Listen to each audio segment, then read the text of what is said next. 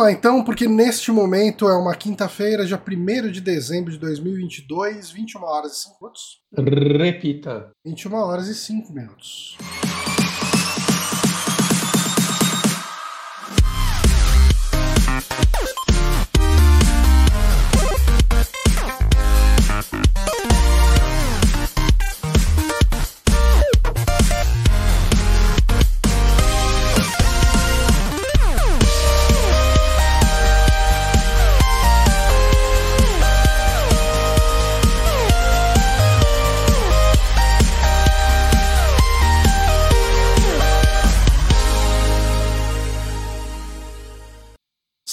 Estamos no ar ao vivo para mais um saque podcast Super Amigos. Eu sou Johnny Santos, estou aqui com o Guilherme Bonatti. Tô aqui depois dessa run maravilhosa que eu terminei a quarta fase, cheguei até o final dela. Aí, ó.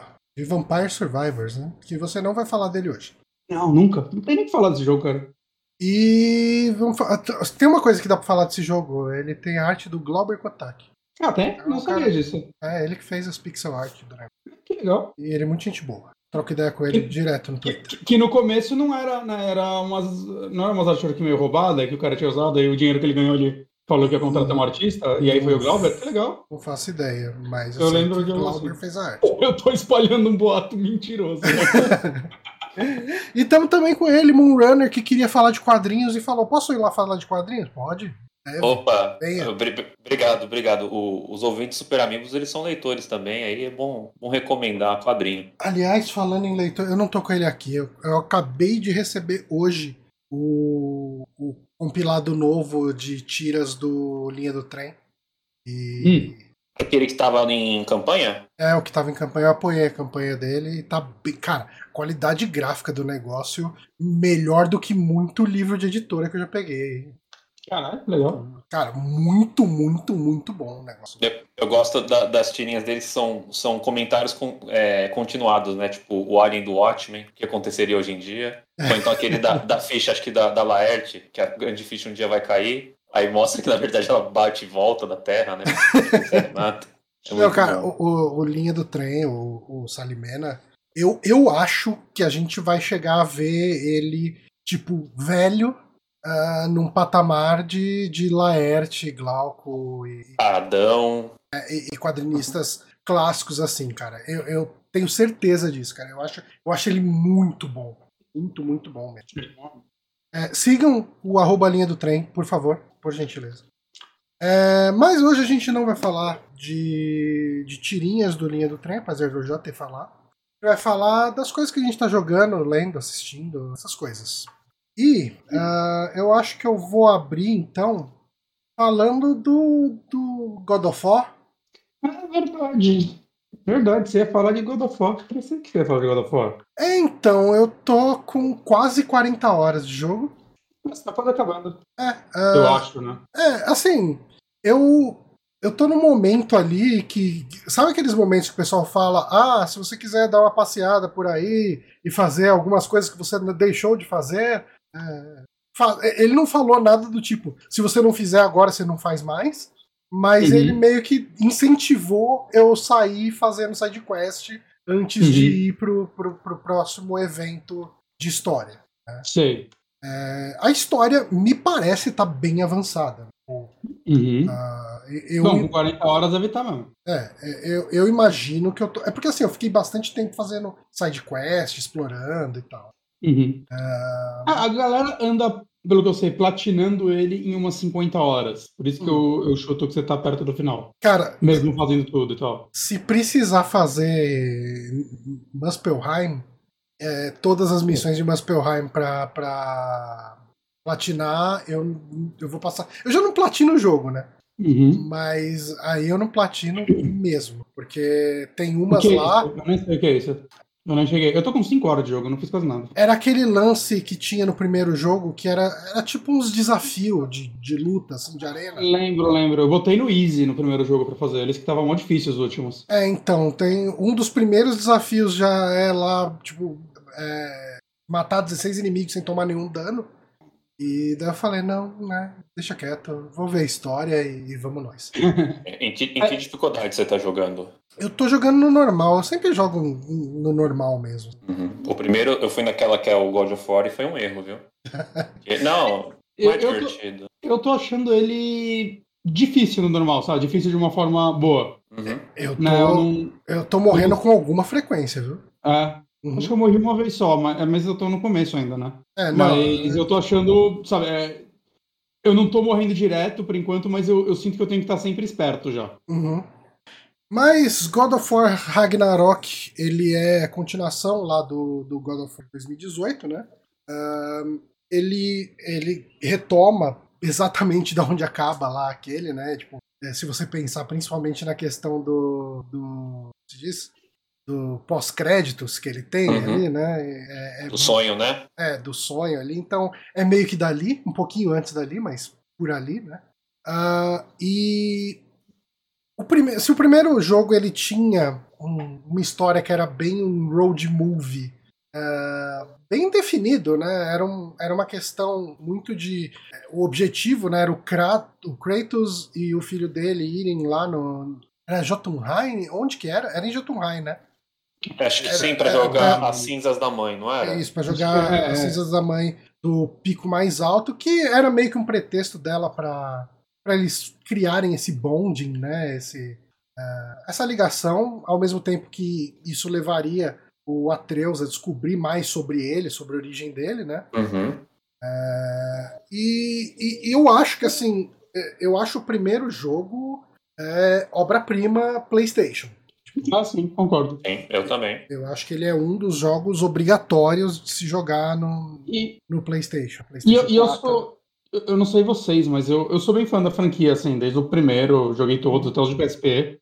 Né? Mas eu fiquei muito feliz. Eu, eu entendo que alguns fãs antigos reclamam que. Ah, ele, sabe, tipo, Combate menos complexo, eu não, não, não, não, acho que seja menos complexo, ele só é diferente, né? Mas uhum. não, não gosta muito dos rumos, né? Deixou de ser um hack and slash e tudo mais, mudou o gênero. É, eu, assim, para mim, depois do 3 eu já tava ok. Sabe, uhum. o Ascension eu já achei que eu tava cansado daquela fórmula. Né, os PSP funcionaram porque eram de PSP, né? Apesar de eu ter jogado no Play 3, né? Então era bem interessante ter um jogo tipo, desse nível num portátil, né? Era um big deal e eles eram muito bem feitos. É, eles mas são eu... considerados alguns dos melhores jogos do PSP. É, então, mas eu fiquei muito feliz, assim, como fã, em ver a franquia dar um próximo passo, saca? É... Uhum. Que, cara, a, a, real é que se ele fosse como os antigos, só parte dos fãs antigos iam jogar, não é nem ser todos, porque muita gente já tava dropando a franquia. Sim. Né? As pessoas até esquecem, por exemplo, que o Ascension existiu. Uhum. A galera chama esse de God of War 4. Eu já vi o, o de 2018, eu já vi muita gente falando, não, God of War 4. E é tipo, vocês esqueceram completamente do Ascension. O Ascension, o Ascension ele se passa antes do 3, né? Antes do 1. Ele é um prequel. Do... Ah, tá. É, mas ele, mas ele, ele, já vendeu a alma pro diabo no, no Ascension, né? Por quê? Pro Ares, né? Ele já, ele já é o. Ah, sim, sim, sim, uhum. ele já é o Kratos. Ah, tá. O, o, Ascension meio que acaba com você, no, tipo, indo pro combate da Hydra, se eu não me engano. Ah. Ele não é um jogo ruim, ele só é um jogo completamente esquisito. É que aquela época, né? Que nem aquele Gears of War. Judgment. Judgment, saca? Que também veio. É, é, é pra pegar uma rebarbinha do final da geração, né? O jogo já tava em desenvolvimento. É um jogo cansado, né? É. Você já... vê que ele o Ascension claramente teve, parece que teve um investimento menor que o 3, por uhum. exemplo. Apesar dele ter multiplayer, ter algumas o 3 é, o, o 3 ele é um jogo incrível, né? Tipo, 3. Eu lembro que quando eu joguei o 3, ele também foi ali um dos primeiros jogos que eu joguei no, no 3.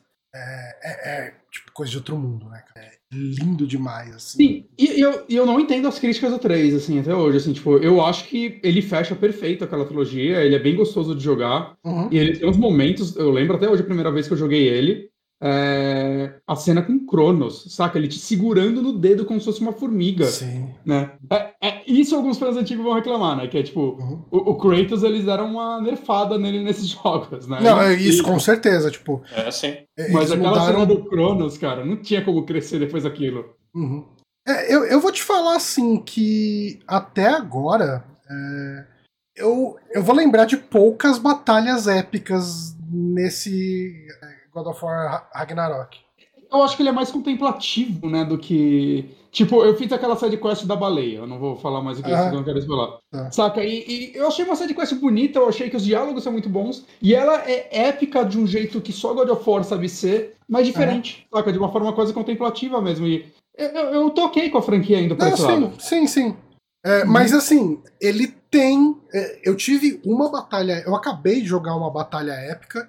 Ah, não dando muito spoiler, mas é, pra quem jogou saber é, do que, que eu tô falando, é, a pessoa já deve imaginar o que seja. Eu não terminei o jogo ainda, né? Mas é, é uma batalha que precisa acontecer depois que o, o Atreus faz uma merda. Vamos colocar assim. Ok. Eu nem achei que ele fez uma merda, mas tá todo mundo falando, nossa, você fez uma merda. Nossa, que merda você fez, hein? Porra, que merda, hein? Eu falei, "Não, eu não achei tudo isso, não, mas ok. Coitado, ninguém entende esse menino. É, mas se tá todo mundo falando que é uma merda, deve ser uma merda muito gigante. Depois ele E, e olha que o, o panteão lá é cheio de merdeira, hein? É isso, Hum, falando que o Atreus merdeira, fez uma né? merda. Todo mundo é bem merdeiro. Mas assim, falando um pouco sobre a história sem dar spoiler, né? é, como eu disse, ele segue dali, né? E eu vou ter que dar spoiler um pouco, pelo menos, do, do final do 1, né? Ah, sim. que. E quem tá vendo o vídeo vai tomar um spoiler já já. Dessa luta do urso. Tá, sim, é. É, já fica o aviso É, se você. Isso é, É, é, comecinho, né? é, É, bem umas comecinho. duas horas, mas Uhum. Eu se você não quer saber nada, vire a cara se você tá vendo o vídeo nesse momento que vai ter um spoiler aí. É. Diminui a aba, saca? Mas ah, a gente sai daquela. ah, o, o Atreus no final do, do, do primeiro. do- de 2018, ele descobre que, na verdade, ele é filho de gigantes, né? Ele é o Loki. Uhum. E. Só que assim, ele não é um Loki mega estabelecido, que nem o Loki dos Vingadores, ou o Loki de maneira geral da, da mitologia nórdica, né? Ele, assim, ninguém nunca ouviu falar nesse Loki. Ninguém conhece, ninguém, quem, ninguém sabe. Ele, ele acabou é de nascer. É. Ele, ele vai, ele vai se tornar o Loki, vamos dizer assim. É. E assim, ele descobre que ele é o Loki ao mesmo tempo que o painel ali, né, o mural, ah, entrega que ele é o campeão dos gigantes e ele que deve trazer o Ragnarok. Tem alguma coisa, alguma. Assim, o Ragnarok tá vindo e ele tem uma participação importante nesse evento. Né? E ah, já no começo do jogo, a gente tem lá a, a batalha com o Thor, né? Que é essa, entre aspas, pós-créditos do, do 2018. E a aparição do Odin, né? Já nesse começo. E o Odin é essa figura que todo mundo pinta pra você como odiável, que ele fez um monte de merda, ele é tirano pra caramba, ele, ele que prendeu lá o Mimir né, na árvore e deixou ele imortal, sendo fudido ali por, por, toda a eternidade. Ah, ele que, enfim, ah, ele é ex da Freya, né? É, a Freya é ex-esposa dele, ela fala de todos os problemas dele e tal. Todo mundo, assim, até quando você passa pela. Você, você passa por outros lugares onde você não passou no primeiro jogo. É, quando você passa no vilarejo. No, no, no plano. Não é planeta Terra? Sei lá, como que você define? É, Midgar, Asgard. Daquele, vamos chamar de Naquele aquele- mundo, né? É, Quando você passa no mundo dos anões, você vê que ele teve um impacto bem pesado ali também. E só que daí ele se vende principalmente pro Atreus como, não, cara, tipo, eu- não quero confusão, quero paz, tipo, vamos ficar de boa. Esse negócio de Ragnarok, eu, eu não quero isso. Então, ah, vamos botar uma pedra nisso, desencana de fazer o que vocês estão fazendo, porque ah, o jogo começa com o, o Atreus é, obstinado em ir atrás do Tyr, que é o deus da guerra nórdico, né? Uhum. Porque ele deve ter as respostas porque ele precisa, né? E o, o, o Zeus, o Odin, vira e fala, meu, tipo, assim, eu não vou ir atrás de vocês, eu não vou atacar vocês, não vou tentar matar vocês, mas desiste dessa ideia de ir atrás do Tyr. Isso aí só vai trazer confusão e tal, e o Kratos já vira e fala, não, eu tinha desistir de nada. Eu, eu adoro essa resposta dele, saca? É. Tipo, ele não quer ir atrás do tiro, o cara manda ele não ir atrás de tiro, não. é, é, ele odeia muito deuses, né? Uhum. Ele odeia. Não, mas eu, eu vi isso mais como ele, apesar de tudo, ficando do lado do filho.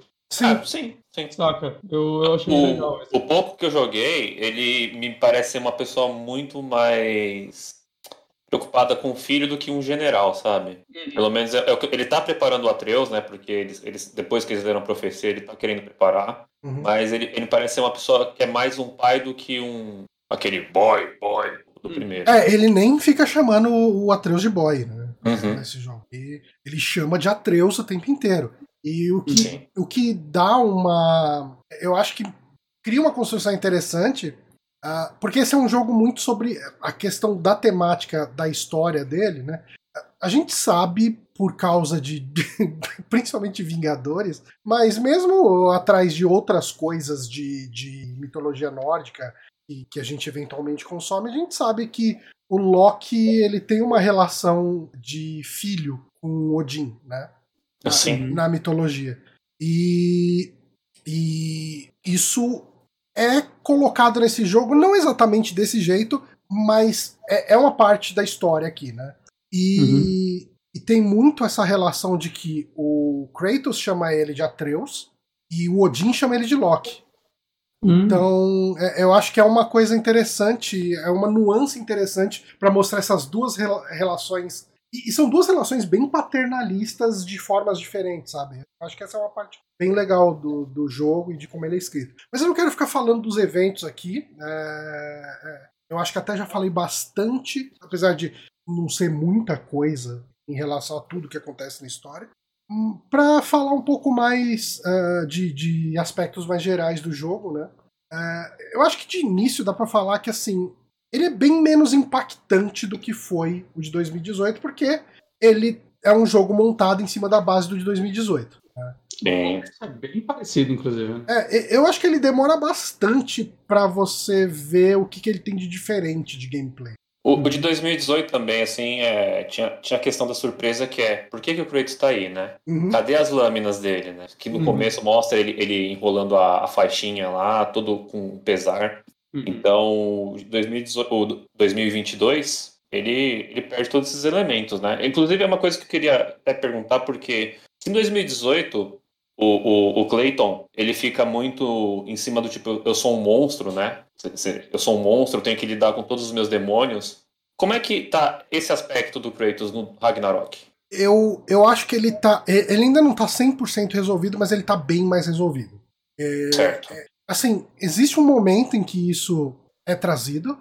Ele briga um pouco com isso, sabe? Tipo, com essa questão de eu não sou mais esse cara, sabe? Tipo, existem outras formas de resolver os problemas. E, e, eu acho que isso transparece até em outros diálogos. Uh, quando eles voltam na Terra do, dos Elfos, uh, a passagem deles pela Terra dos Elfos no primeiro jogo impacta aquele mundo. Né? Uhum e impacta o mundo por causa do, do desbalanço que eles criaram na, é, naquela guerra que tinha dos elfos negros com os elfos da luz. Sim, sim, sim, eu lembro disso. E, e a posição dele, a visão que ele tem sobre guerra nesse momento mostra um Kratos muito mais maduro. Né? Eu acho uhum. que a, o, o, próprio personagem do Tyr, que é esse deus da guerra uh, nórdico, ele, ele tem uma visão bem diferente de guerra também. É, uhum. Ele é um personagem bem diferente do que você esperaria de um deus Eu tô curioso pra como, como vai ser o encontro dos. É, eu tô muito louco pra ver os diálogos, né? Uhum. Tem, tem, não sei se vai ter, né? Os diálogos entre o Kratos e esse personagem, porque vai ser bem interessante. Uhum.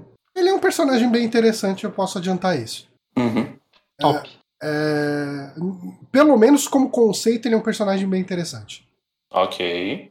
Uh, e daí, assim, é, eu acho que o principal. Eu acho que a história que eles querem contar aqui é o Kratos se enxergando como pai. Certo. Né? Esse já não foi um pouco o primeiro? Eu acho que o primeiro é o Kratos descobrindo o que é ser pai. Hum. E aqui ele entendendo melhor a responsabilidade e tendo impacto das ações do filho dele nele. É, porque o primeiro ele, ele ele cuida do filho dele como ele cuidaria de um soldado, quase, né? E Sim. ele vai tendo essa aproximação pai e filho no decorrer do jogo, que eu acho que firma um pouco no final. Eu, eu é, acho que. Eles tomam uma bebidinha. Quando eles tomam uma bebida junto no final do primeiro, ele tá muito paizão lá, né? Eu acho que o primeiro jogo é muito sobre carinho, e o segundo jogo é muito sobre confiança. Hum. Uhum. É, são visões diferentes dessa parte paternalista. Ah, quanto à parte de gameplay, cara, é, como a gente tava falando, o jogo ele fica muito tempo bem parecido com o primeiro. E, e eu acho que É. até de um, de um jeito um pouco negativo, porque assim, ele já te entrega as Blade of Chaos logo no começo, né? Uhum. E assim, eu, eu não. Já faz o quê? Quatro anos que eu joguei o primeiro. Então, assim, eu tava me reacostumando com o machado ainda, ele já me deu outra arma e basicamente o mesmo leque já de habilidades do primeiro jogo, saca? Sim. Tipo, meio que tudo bloqueado de novo, eu acho meio caído, mas. É, é tipo Batman, né, cara? O Arkham, o Arkham Asylum você usa todos os equipamentos. É Aí tipo no- o God of War City, 2. Ele esqueceu. Ah, sim, sim, também. Mas God of War 2 você começa com todos os poderes do 1 fodão, aí você morre e perde. Não, é verdade, isso é- isso é burro, né? É, aqui não tem nem Eu- explicação. É, O machado voltou pro nível 1, saca? Ficou tudo. Ele jogou muito longe. Ma- É. Mas é, mecanicamente, assim, no começo eu tô muito tipo, o caralho, tem que me acostumar com essas duas armas de novo e. Você sabe, você sabe o que, que ajuda? quadrado. Você sabe o que, que me ajudou muito nisso? Não usar o Blades of Chaos nunca. Não, Ele, Não, ele vou- joga tanto inimigo que precisa das blades, né? não, Então, também, mas ele tem alguns inimigos que eles vão ser mais vulneráveis a fogo e outros que são mais vulneráveis a gelo. Então você Uhum. acaba tendo que, que variar entre os dois. Mas o, o que me fez ah, me forçar a acostumar com as duas armas foi é, algumas habilidades, não são todas, elas têm o nível. Né? É, eu não sei se aumenta dano ou não, eu sei que se você chega no nível. é, Ela tem nível bronze, prata e ouro. Eu sei que quando você chega no nível ouro, você consegue dar um upgrade nela e você coloca um modificador na habilidade para ela ou dar mais dano de, de elemento, ou dar mais dano, dano, ou dar mais atordoamento. Uma coisa assim, né? Totalmente é uma das melhores coisas desse jogo, né? É, não, é muito importante, porque os inimigos eles são muito viscerais, né? Os inimigos te atacam. Algum eu-. É bem comum eu ir na porrada porque dá mais treinamento. Ah, mas assim, quando você eh, vai executando mais vezes essas habilidades, você vai subir nesses níveis. Então eu acabei me forçando a, a ir subindo os níveis das habilidades que eu ia desbloqueando para aprender a usar elas, para lembrar que elas existem. Isso é uma, uma boa sacada. Isso me ajuda. Eu demorei muito para fazer isso. Eu devia ter feito isso no começo já. Vou me tentar agora, que eu tô É. no começo. É, Eu, eu, eu acho que vale muito a pena. Vale muito, muito a pena. Ah, e assim, ele. Você vai ter mais uma arma na frente do jogo, não vou dar spoiler do que, que é. Já tomei, mas beleza. Eu, eu, eu, já, eu já suspeito que é porque tem que ser. Tem que ser essa arma. Não, não é.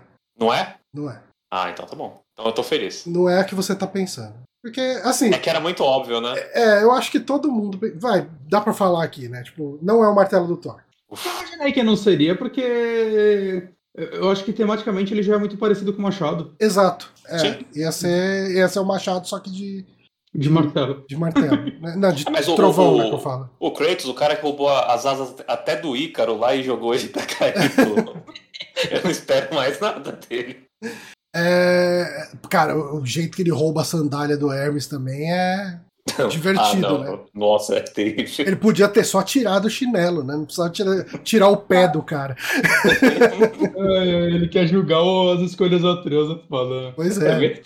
É, mas enfim, é, ele, ele vai. Tipo, essa arma aparece muito na frente no jogo. Muito, muito na frente. Eu acho que ela, ela poderia até ter surgido antes, mas ok. Ahn, e eu acho que o grande diferencial que ele tem é, de gameplay, de maneira geral, eu sinto que você tem um pouco mais de, de ação no- nos movimentos do seu companion. Né? E o seu companion não é necessariamente o Atreus o tempo inteiro. Isso é legal. É, existem outros companions que aparecem em alguns momentos. E uma das coisas novas que o jogo tem é que tem momentos que você joga com o Atreus. Uhum. E o Atreus vai ter os companions dele. E a jogabilidade do Atreus é legal? Oi? A jogabilidade do Atre- do Atreus é legal? Cara, ela é surpreendentemente muito parecida com a do Kratos. É, a diferença é que ele tem o arco, então é, os ataques à distância dele são mais rápidos do que o martelo, né? Uhum. E Uhum. você tem que jogar e esperar voltar, jogar e esperar voltar. Então, ele tem as flechas ali. O combate do Atreus é mais focado em, em a, a longa distância ou é porradão assim? Cara, é, assim, ele é, ele é mais fraco que o Kratos, mas ele é mais rápido.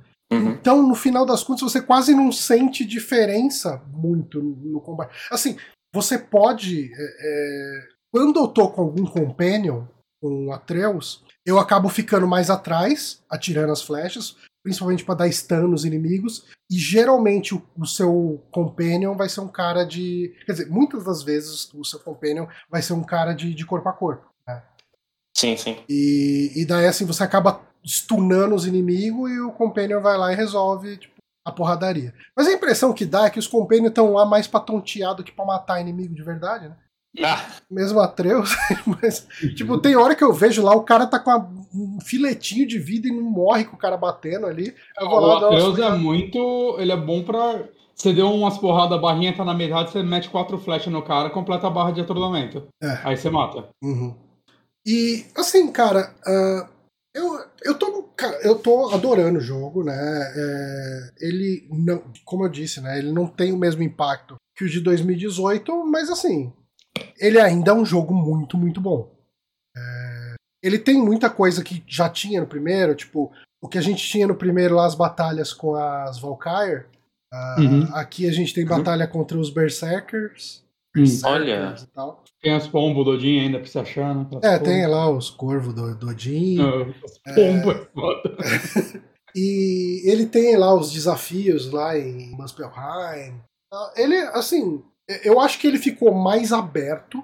Ah, eu tenho. É, a primeira parte que eu peguei o barquinho já é bem aberta, assim, né? Tipo, É, várias ilhazinhas meio secundária que você pode ir. eu tenho a Um- impressão que no primeiro você só tinha Midgar, né? Pra você explorar assim, o barquinho. que umas duas áreas, eu acho, mas eu posso estar muito louco. Eu não tenho certeza. E aqui, é, é, praticamente todas as terras ali, a dos anões, a, do- a dos elfos nem tanto, a dos elfos tem mais cara de dungeon. Mas Midgar e a, a terra dos, dos anões ali, principalmente, elas são bem abertas, assim, para você explorar, tipo, bastante barco, assim, pra você ir navegando e tal. Ah, funciona bem, assim, sabe? Tipo, cara, assim, é, é, eu não sei muito mais o que falar, eu tô gostando bastante do jogo. Ah, não sei pra onde que a história vai no final. Eu, tô Ele- te deu- porque eles comentaram que não vai ser uma trilogia, que essa história vai fechar nisso mesmo. Uhum. E que o próximo jogo vai ser outra parada, né? Então, isso me deixa muito feliz, saca? Porque adorei o anterior, mas se fosse ter uma trilogia nórdica, ia ser três jogos meio iguais, saca? Eu acho que. Eles já estão em Ragnarok, saca? O 2 já é Ragnarok, não o. É, não, Eles iam não tem nada acima de Ragnarok em O- mitologia Se fosse fazer uma trilogia, não ia acontecer o Ragnarok nesse jogo, ou seja lá, o, coisa relacionada a isso, e eles iam prender para um próximo jogo. Então, somente eu, eu fico feliz, assim, tipo, a gente tem história para mais um jogo, vamos fazer mais um jogo, fazer Uhum. ele completo, e aí o próximo a gente se vira e cria algo novo de novo. Eu, eu putz, que legal, assim, faça mais isso. Nem tudo tem que ser trilogia, gente. É. sim, sim. Eu-. Ah, Eu, eu tô curioso pra se ele vai pra outra mitologia no próximo jogo, o que seria? Mitologia cristã. Kratos versus Jesus, ia ser top. Já pensou? O Noé abre a arca e fala, não, a gente tem um convidado aqui, é o Kratos, né? Ah, Caralho, esse é o pós-crédito. é, tem que botar umas mitologias de, tipo, aquelas religiões. Cara, é que assim, isso ia ser problemático para um Não, é, ia ser caralho. musical. Ia ser, ia ser problemático pra caralho, mas se eles pegassem. Tipo, eu penso muito pelo visual, mas é, mito- tipo, pegar a- aquelas religiões de matiz africana, Sim, porque o visual do- dos caras é muito, é muito foda, assim. sim. É que eu- eu mitologia chutaria- nórdica ninguém, ninguém venera hoje em dia, né? É, não, Só- eu, eu acho que esse tem que ser o, o, o caminho deles, né? Tipo, Só os, vi- os vikings de Osasco, né? Que eles vão lá. É, é, aí não dá nem pra levar a sério. Acho que eles vão pra um negócio tipo egípcio, saca? Que Sim. É a próxima meio óbvia, vamos dizer assim. É, seria mais óbvio aí, realmente. Uhum. Ou ele vem pro mundo real, ele tipo na Paulista, isso é muito louco. É. Assim, a- uma coisa que eu senti nesse jogo é que ele tá bem mais pesado em puzzle. Bom, Que ele não deixa você fazer, né? Ah, não, é sim. Essa é uma parte. Essa é a maior crítica que dá pra fazer esse jogo. Né? O, o rapaz sentado comentou com a gente que dá pra Diminuir, a- né? diminuir, é, botar, au- aumentar o tempo que você vai ter a dica. Eu tenho que ver isso daí. Eu procurei A não opção e não pode. achei. Eu preciso dar uma procurada. Uhum. Mas eu acho que é isso que eu tenho pra falar desse jogo. Eu tô gostando, tô lá com umas 36 horas. Tem cenários que impressionam visualmente, assim? Eu acho que ele... são os mesmos do primeiro. é porque ele começa novos... na neve, né, e tal. Uhum. É. Mas fui pro segundo mapa lá, que ele no deserto, já é mais interessante. É, eu acho ele bem bonito, cara. Eu tô achando ele bem, bem bonito, principalmente Play 5, né? Mas eu tô achando ele bem bonitão, sim, cara. E, e ele tá rodando e bonito no Play 4, né? Ele... É, eu, eu tô jogando no Play 4 base e roda sem fazer barulho. Sem... Ah, então é, é bizarro quão, quão bem roda, viu? Ele é um jogo de Play 4, né? Acho que é por isso até que ele roda tão bem no Play 5, uhum. né? Ele uhum. só vence na força bruta, basicamente, tem pouca é, não, melhoria no, visual. O Play, né? 5, o Play 5 não sofre nada pra rodar ele. É. E assim, é muito, muito bonito. Eu acho que tem, tem um dos companions que você pega, ele tem uns golpes que são como se fossem, tipo, tinta. É, umas tintas coloridas e o efeito da tinta. Tipo, pensa mais. Pensa menos em tinta Splatoon, pensa mais em pó colorido. É, como se fosse okay. um pigmento, assim. O efeito desse pó colorizando a tela, assim, porque cada hora é uma cor, amarelo, roxo, verde, azul, assim, tipo umas cores bem vivas, batendo uhum. nos inimigos e no cenário, e ficando tudo coloridão. É muito bonito, cara. Muito bonito. Mas eu acho que é isso. Uh, God of War Ragnarok tá no Play 4 e no Play 5. É, jogão, jogão. Você, eventualmente, né? Provavelmente. Não é difícil, não. Sei lá, ah, que vem no outro. É. é. Dois anos deve sair no PC também, que é legal. Uhum. A gente jogando. Ah, eu tô sofrendo pra caramba ali com, contra os, os Berserk, viu? É. As Valkyrias eram bem difíceis. É, as Valkyrias eu matei todas. Eu, eu uhum. não cheguei a platinar. Eu não platino o jogo, né? Mas eu cheguei a matar todas as Valkyrias. Sim, se você matou todas as Valkyrias, é coisa, tipo, no máximo mais uma hora você platinava o jogo. Você é, fez o mais É porque tem que. Vai, pra platinar o jogo eu ia ter que sair catando vídeo de onde tá cada colecionável em cada lugar do mapa e sair. Acho, acho que é os pombos só de colecionável obrigatório, eu acho. É, mas, mas eu entendo, eu entendo. É, essa, essa de platina, eu lembro quando eu platinei o San Andreas sem querer, né? Eu ah. tava jogando, Aí eu fui preso, né? Ah, tá bom, né? Espera reiniciar o jogo. Aí apareceu, ah, você foi preso acho que 50 vezes. Aí depois apareceu a platina, assim. Era tinha uma coisa que faltava. E GTA costuma ter umas platinas difíceis. Sim, sim. Mas eu fui ver depois tudo que eu fiz e foi realmente ao longo do, dos anos que eu tenho o GTA no Play 4 e fui jogando. Caralho. Aproveitar que o Moonrunner tá falando, falar um pouquinho da HQ que você tá lendo, que você leu, né? Ah, já sou eu, né?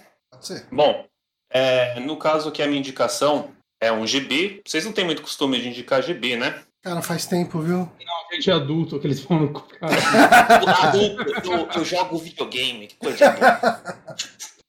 Mas, no caso, o gibi que eu vou indicar, ele chama Sopa de Lágrimas, né? É do autor Gilbert Hernandes. É, esse gibi que eu tenho aqui, acho que é o que está exibindo aí no, na transmissão, ele saiu pela Veneta e ele compila várias histórias referente a essas histórias denominadas sopa de lágrimas, né? O que acontece? Esse Gilbert Hernandes, ele, ele e mais o irmão dele, que se chama Jaime Hernandes, eles fundaram uma revista chamada Loving Rockets no começo dos anos 80. Eles sempre gostaram muito de, de gibi, de, de fazer cartoon, essas coisas. E um dia eles decidiram fazer um fanzine, né? Só que de onda, eles pegaram esse fanzine e enviaram lá para uma, uma editora que fazia crítica de quadrinho crítica até, entre aspas, com um viés meio snob, porque eles falavam muito mal da Marvel, né? Então, falar, ah, uhum. falam mal da Marvel, provavelmente vão falar mal da gente, e aí a gente vai ganhando autoridade e vender nosso gibi. E aí o que acontece é que eles fizeram o fanzine, demorou muito tempo, e quando enviaram lá para a editora, eles ganharam um review pequenininho, mas elogiando. E depois, dias depois, um editor dessa, acho que é Fantagraphics o nome, entrou em contato e falou: vocês não querem publicar mais edições pela gente? E aí eles começaram a publicar a Love and Rockets com essa editora, né, de, de forma oficial, e isso durou de 83 até agora. Né? Não com uma periodicidade, uma periodicidade mensal, né? No começo uhum. eles, eles... Tem muita coisa assim que eles não tinham editor, então eles não sabiam muito bem o que fazer. Mas com a liberdade que eles poderiam, assim, uma liberdade que eles não poderiam gozar de ter em uma Marvel ou então numa DC Comics, né? Já chegou hateando a Marvel. Não, não, assim, que, que, por, mais, por mais histórias boas que você possa ter dentro do, do Homem-Aranha, do Superman, você não pode mudar o personagem, né? Sim. Você, não pode fazer agora, ah, o Peter Parker agora ele é um pai de família, deixou de ser o, Homem-Aranha, e essas são as histórias. Foi o Arif, né? Só se for um Arif, mas nada dura, né? O Peter Parker tem que ser aquele adolescente, o Superman tem que ser o Superman e etc. Oh, teve E- uma fase do Homem-Aranha casado, a Mary Jane Sim. grávida. E que, que foi uma, uma sacanagem enorme, né? Porque um- acho que entrou um novo editor da Marvel lá, acho que é o Joey Quesada até, falou que isso estragou o personagem, né? Porque o que era atrativo dele era ser jovem e sem esses compromissos de adulto. E aí ele fez o Homem-Aranha acho que tem um pacto com o Mephisto, Nossa. que era pra curar a Tia May. Aí nesse pacto ele ia perder algo que ele gostava muito, uma coisa idiota assim. Aí o que ele perdeu foi o casamento, sabe? Aí ele voltou a ser um jovem e o casamento foi anulado pelo diabo. Aí, ó. Se eu não me engano. Por que não, né? E a busca mandou um papel de divórcio pra ele. Ó, eu, eu não gosto muito dos filmes da Marvel, mas tem que ter o Mephisto anulando o casamento no próximo, próximo filme do Homem-Aranha aí. Bota ele É. anulando. Daí, Mas, Ah, voltando ao logo, o, o- o coitado do Peter Parker já foi 100% anulado recentemente. É verdade. Sem, sem dar muito spoiler, porque Mas vai que dando- alguém ainda não assistiu. e- Eu acho que quem não assistiu até hoje não se importa, né? É, provavelmente. Mas enfim, quem entendeu, entendeu. Quem não entendeu também não faz diferença. o. Ele perdeu, ele perdeu a bolsa no Mackenzie, né? Basicamente. Mas o. o Love and Rockets é uma revista que ela, ela é diferente por quê? É escrito por duas mentes criativas que nunca mudou, né? Que são esses dois irmãos. E cada um deles fez historinhas curtas, assim, mais psicodélicas nessa revista para preencher número de página. Só que cada um deles tem uma série que durou até hoje. O irmão, o Jaime, que é o outro irmão que não escreveu essa historinha, ele tem uma série chamada Loucas. Não Loucas tipo Crazy Woman, né? Loucas em, em, em espanhol, que são sobre duas amigas que Louca. são. é, não, não loucas, assim, que elas são punks, são, assim, tá no. entrando nos 20 anos, estão vivendo a vida. E. Oi? Vida louca. Vida louca. E um dia elas começam a envelhecer e, e é isso, elas vão lidando com a vida. Por exemplo, elas são punk, são jovens, e quando é que elas estiverem com seus 40 anos, por exemplo? Como é que elas vão lidar com essas coisas, né? E conforme foi passando as edições, eles, eles vão envelhecendo os personagens, né? O, o que é muito interessante. Agora, no caso do Gilbert, ele pegou e fez uma, uma história sobre uma cidadezinha que ele não define onde é que é, onde que ela fica, mas ela fica abaixo dos Estados Unidos. Pode ser qualquer parte da América Latina. Hum. Chama Palomar, onde ele foi contar as histórias desses habitantes, né? No caso dessa edição que é a Sopa de Lágrimas, Esse Gilbert Ele não- Hernandes, ele é americano? Ele é. é verdade, eu esqueci de comentar. Eles, os dois são estadunidenses, só que são filhos de mexicano. Hum. Então, todas as histórias deles têm personagens latinos, só que nunca visto daquele estereótipo, né? Não é o bandido, não é o traficante, né? E, e é- e é muito curioso, cara, que essa, essa série do Gilbert, Sopa de Lágrimas, ela me deu uma sensação muito engraçada, porque eu tive uma identificação muito grande com as histórias. Hum. Ela se passa numa cidade muito pobre, onde você tem crianças fazendo merda, pais que são violentos, né? Gravidez na adolescência. E isso tudo é, são coisas que eu vi quando eu era criança, no bairro que eu morei, e na minha escola, né? Uhum. Não no nível que tem no gibi, mas histórias parecidas, né? E algo que eu, que eu fui procurar review gringo é um negócio que meio que choca eles, sabe? Eles falam, ah, isso É, aqui fo- é, é fora da realidade deles. Né? Isso, é, é meio violento. Por exemplo, uma das personagens tem oito filhos. Hum. E isso nunca é visto de uma forma pejorativa, é simplesmente aconteceu. Ela engravidou oito vezes e tá aqui, tô criando os filhos, né? Mas, é, sei lá, é muito. Não, não, não chega a ser tipo, no nível tipo, dos. Sei lá, um filme de periferia americano? É, você acha Hum. que é mais é, agressivo ainda? É mais agressivo, cara. Hum. É, é porque muitas coisas que acontecem aqui, elas giram em torno de crianças, crianças e pré-adolescentes, né? Então você vai ter coisas temáticas com sexo, por exemplo, abuso. É, até início com drogas e etc, assim, mas sempre, nunca, ele nunca pega e faz isso com um olhar moral. É simplesmente um fato que acontece na vida Ah. do personagem e, e os personagens têm que seguir em frente.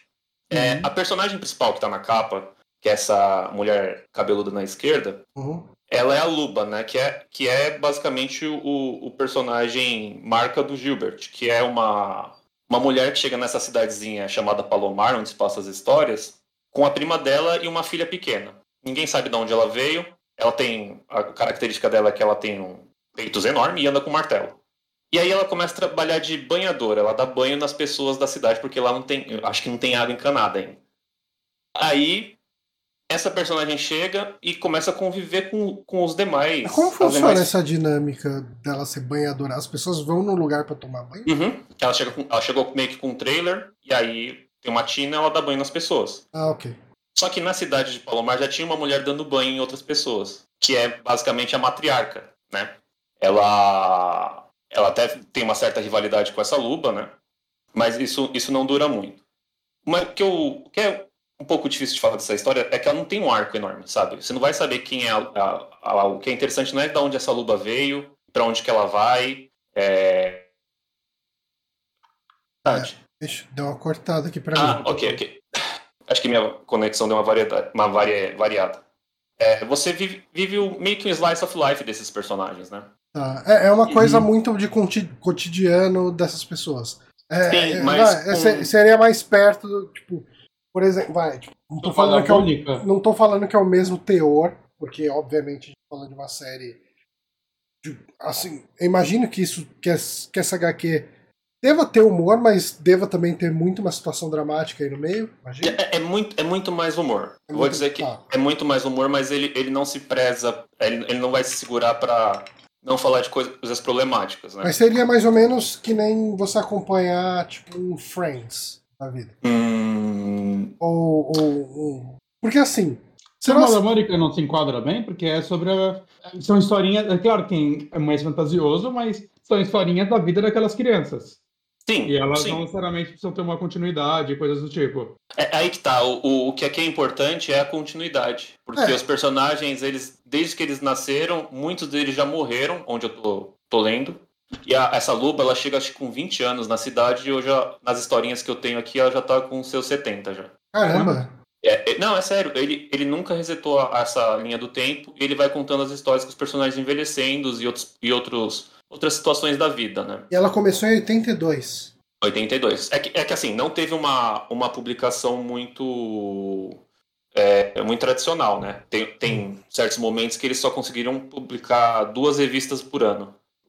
E também vai. Quantas você... páginas, mais ou menos? Cada historinha? É, umas 20. Ah, é, então, as maiores histórias têm umas 16 páginas. Ah. E, as, e eles têm umas historinhas curtas, tipo Turma da Mônica, sabe? Ah, contando uma situaçãozinha, uma, uma coisa que as crianças fizeram e etc.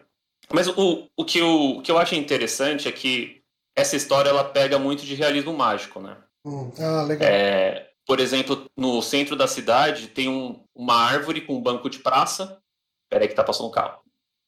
É, tem uma árvore com um banquinho de praça onde aparece um pintor. Que o pessoal fala, ah, aquele lá é o pintor um, um certo horário da tarde, ele dá tchau para as pessoas e depois desaparece.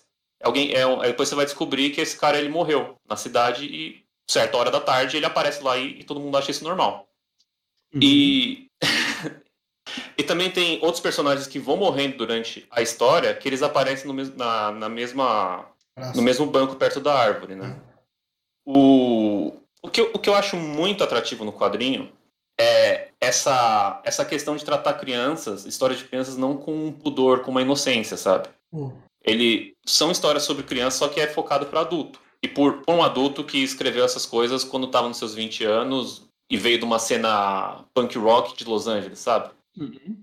Então, é muito é muito diferente do que você tem de produções assim dos Estados Unidos, tanto em quadrinho quanto nessa temática, né? Contando histórias a respeito de crianças. Sei lá, por exemplo, o It, né? Uhum. O, o It ele tem uma cena muito infame, né? No final do livro, que envolve crianças e, e sexo, que, na minha opinião, ela, cai, ela fica totalmente descabida no não, livro. Né? O próprio e... Já fala que ele não deveria essa cena hoje em dia. E, e as, as questões assim que tangem a, a, sexualidade, ou então mesmo coisas mais pesadas com essas crianças nessas histórias, eu não acho que fica de mau gosto, né? Parece algo que você ouviria no, no, seu bairro, sabe? Isso aconteceu e você fala, puta merda, né?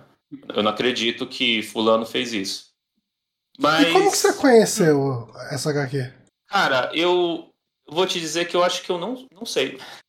Porque eu vi a edição na Martin Fontes da Paulista e tá muito caro, tá tipo 100 reais. Hum. Falei, não vou comprar 100 reais nesse gibi que parece ser interessante, né? Aí um dia na Amazon tava na promoção, eu comprei terminei de ler a primeira edição e eu comprei as outras três que tinha. Falei, eu quero ler tudo isso daqui. Ainda não saiu tudo no Brasil, né? Não, mas aí eu fui lá e comprei os gringos. Hum, porque tem todos? Tenho todos. Hum, vou na sua casa ler um dia. Cara, é, é muito fascinante, assim. É, a sensação é uma turma da Mônica, como se lesse um gibi da turma da Mônica, só que é para adulto, em que os personagens estão envelhecendo. Então eu eu acho que não tem nada assim parecido para mim nos gibis, né? E eu, eu gosto bastante, né? Uhum. Mas essa sensibilidade de contar histórias de, de personagens, normalmente você não, você não encontra isso num, num produto dos Estados Unidos. Principalmente porque eles têm uma outra mentalidade, né, para contar histórias em quadrinhos. Uhum. Isso só podia acontecer num, numa revistinha que fosse independente. É, uma né? parada bem independente mesmo. Mas no momento ela está de R$ 99,00 por 55. Eu paguei menos, mas eu acho que 55 é um bom preço, porque, porra, esse bagulho aqui, deixa eu ver. Esse volume, essa, esse compilado aí tem quantas páginas mais ou menos? Cara, tem 287 páginas. Porra, é bastante. E é, é um tam... uns três primeiros sai 188 reais. Aí, aí ah, mas aí eu acho melhor ir comprando aos poucos, né? Você compra... É, é que talvez você, você não. Se você comprar, talvez você não tenha a mesma, o mesmo carinho que eu tive, né? Uhum. Emprestei para duas pessoas, gibi as duas pessoas adoraram, né? Mas eu então... não sou esperto bastante para entender. cara, é, é muito simples, assim, é, é muito gostoso de ler, cara. E outra, é, outra coisa não, assim... É o que eu falo é que assim, você pode ir comprando aos poucos, porque tipo, você compra, você termina de ler, daí você espera uma outra promoção e compra outro volume. Sim, sim. Podia vender no Kindle, né? Às vezes tem umas promoções boas para elas. No ah, Kindle, no, no Kindle, no Comics, aquele Comics, alguma coisa da Amazon tem essas edições. Tem? Mas dá acho pra, que são em inglês. Dá pra abrir no Kindle essas edições que você compra aí? Cara, eu, eu, eu, não, eu não gosto de ler quadrinho no Kindle. É que eu, eu, Ele eu é muito bom, do né? Kindle no, é. no, iPad, né? Aí, é, aí vale a pena. Uhum. É, mas daí você pode baixar direto o aplicativo do. É Comixology ou é outra coisa? É o Comixology. Mas é, é tem que comprar nele, né? Em aí, se você for fazer isso, você pode baixar no link que eu te mandar depois. Não, porque eu falo que o Comixology já tem que pagar em dólar, né? Aí, aí... É, aí é foda, né? Aí é pesado. Aí pode ser o um negócio, ah, nossa, tá baratinho, 9,90, deixa eu pagar, aí sai 100 reais. Saca? O... Mas só falando um pouco mais dos personagens, é, é um gibi que é dos anos 80 e ele parece muito mais progressista do que sai hoje em dia. Principalmente porque a maioria dos personagens são mulheres. E são mulheres de todos os tamanhos, todos os formatos, todas as personalidades. Que você não vê hoje em dia em gibi moderno, né? Normalmente quando você vê é alguém que está fazendo isso de forma deliberada, né? Porque tem consciência de que precisa precisa pegar e, e falar sobre representatividade, o que é muito bom, né? Só que aqui foi feito num, num, num contexto totalmente diferente. É, tanto que as mesmo as personagens femininas, principalmente a Luba, ela faz umas merdas gigantescas, assim, que você nunca veria um, um personagem protagonista que fosse, fosse gostável fazendo. É, um, um, spoiler, assim, ela tem muitas filhas no decorrer da história. Uma delas não fala com ela por, porque apanhou dela quando era criança de uma forma horrorosa. E nunca mais quis falar, sabe? A outra, a outra filha teve uma discussão com ela e a mãe não aceita as decisões que ela tomou na vida e elas também não se falam. É, então, é muito surpreendente como esse, todos esses personagens desse, desse gibi, eles são gostáveis, mas eles têm muitas falhas, sabe? Uhum. É, isso que me dá esse ar de vida real, né? Uhum. De você, você por mais que sejam personagens em historinhas bobas, eles, eles lidam com os dramas muito humanos. Tem, como eu falei, muitas das histórias elas se passam com umas crianças que em certo momento, nessa edição mesmo, eles se tornam adulto, um deles depois casa, tem filho, ele briga com a esposa um dia, numa discussão quebra a casa e, e bate na, na filha recém-nascida. E aí dá uma merda gigantesca. Não, eu falei bate assim, vou deixar no ar o que, que acontece, porque eles contam só no final o que aconteceu de verdade. e aí esse cara, ele pira, foge para as montanhas e aí cabe os amigos dele de infância, que nem se falam mais, se reunir para tentar buscar o cara, tanto para entregar ele para a polícia local, quanto para entender o que aconteceu, porque ele era um cara que nunca passou essa vibe, né? Uhum. E, e você pensa, ah, legal, essa historinha aqui me, me deu uma moral sobre essa situação e eu não vou ouvir mais falar nisso. E aí, não, o, o, decorrer do que aconteceu com esse personagem vai, vai, vai sempre ecoar em todas as histórias dele. Sabe? Os personagens mudam. E isso que eu, que eu gosto muito. Uhum. É, porra, o, eu sei que é, é, idiota meio que comparar o Homem-Aranha, por exemplo, que é o herói que eu gosto. Ele nunca tem isso porque ele perdeu uma, uma vítima no incêndio só uma segunda-feira para ele, porque depois entra outro roteirista que, que não vai se importar. Que não vai nem lembrar disso que aconteceu. Né? Exato. Ele vai chorar no final daquele quadrinho, vai aparecer o fim ali embaixo. Já e, era. E já era, né?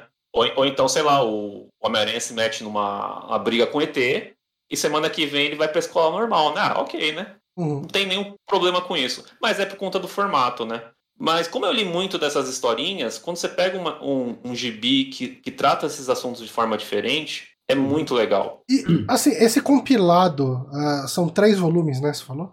Quer Em dizer, português, tem- em português tem quatro, Tá. que é o Sopa de Lágrimas, o Dias- Diastrofismo Humano, é, Além de Palomar e Lube e Sua Família. Tá. E esses caras, eles são compilados ou eles são o. a Eles são história lógico. completa? São, eles estão na cronologia, mas eles compilam várias edições dessa Love and Rockets. Tá, é, não, a minha pergunta foi meio Hum. Ele é, ele é um, um- o volume definitivo de tudo. quer dizer, eles estão tentando acompanhar a, to- todas as histórias que foram publicadas desde 82 até agora, ou são seleções de histórias? Não, não. Sim, são, são todas as histórias que, que tangem esses personagens de Palomar. Tá, então é como se Qual, fosse. qual- qual tá. o nome da, da, da, da HQ? Tipo, é Sopa de Lágrimas, é esse volume, mas qual é o nome da HQ mesmo? Love and Rockets. Não, não, a HQ que saía, as, as historinhas? É. Love and Rockets. Ah, tá. Só que aí vinha também É as histórias do outro irmão, nome, né? Inspirado? Não? A banda, ela só tem esse nome porque alguém comentou do quadrinho pra elas. Ah, que legal. E tem uma história em quadrinho que tem uma banda chamada Love and Rockets lá em Los Angeles que eles odeiam isso, que é outra banda. A banda inglesa, né? Tem esse nome. Eles falam que eles são a verdadeira, né? Mas é, é uma piada, assim, né? Uhum. Mas é, é muito, é muito surpreendente, cara, porque tem um monte de personagem que, você, que eu acompanhei na primeira edição que tá aí que já morreu.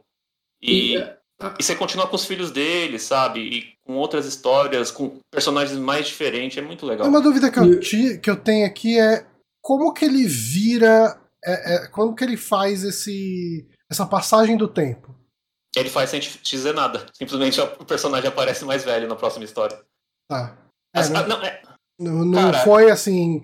Ah, tipo, de repente. vai, esse ano eu vou começar a fazer cinco anos na frente. não, ele simplesmente anda. Ele pega e, e anda a, a idade dos personagens. Aí às vezes ele volta uma historinha assim com eles crianças, mas você fica, você entende que, que isso aconteceu. É, é que assim, como eu falei, eles, eles não tinham um editor. É um Uhum. quadrinho que foi feito na, na marra, né? Tanto que você, você tem certos, certas situações que você olha e fala, puta, isso aqui nunca passaria na mão do editor. Uhum. Principalmente o que mais pra frente vai envolvendo outros personagens e o conteúdo sexual do quadrinho fica muito mais gráfico. Hum. Não no gráfico de você ver o, o ato em si com, com close, mas é, emprestei pra, pra minha namorada, ela foi visitar a mãe dela, ela falou que não dá pra ler no, no ônibus que era a chuva de piroca aparecendo, sabe? Essas Ah, tá. coisas assim. Então, Uhum. tem, tem um pouco disso assim. É difícil achar pra baixar isso, só achar uma coisa da banda, porra. Eu, mas se você quiser, eu te passo o link, cara. Tem tudo? Do, Sim. do começo até agora? Sim? Quero, Ah, então eu te passo. quero. Cadê? Ah, depois da, depois da gravação. Não, não parece que você tá passando. É, sim, outra, outras coisas assim, que me lembra muito é são histórias sobre, sobre cidades, sobre bairros como Cidade de Deus, né? Tem Hum. aquele aspecto de você saber quem é cada morador, né? Incidente em Antares também, do Érico Veríssimo, que apesar de ser um livro completamente diferente, você, você tem esse aspecto. Me lembra muito personagens escritos pelo Pedro Almodóvar, né? Que são, a maioria ele escreve muito, muito bem mulheres e mulheres loucas, assim, que agem de forma diferente. É, eu, eu não sei, cara. eu acho que não é o melhor gibi do mundo, né? Até porque não foi escrito pelo Alan Moore, né?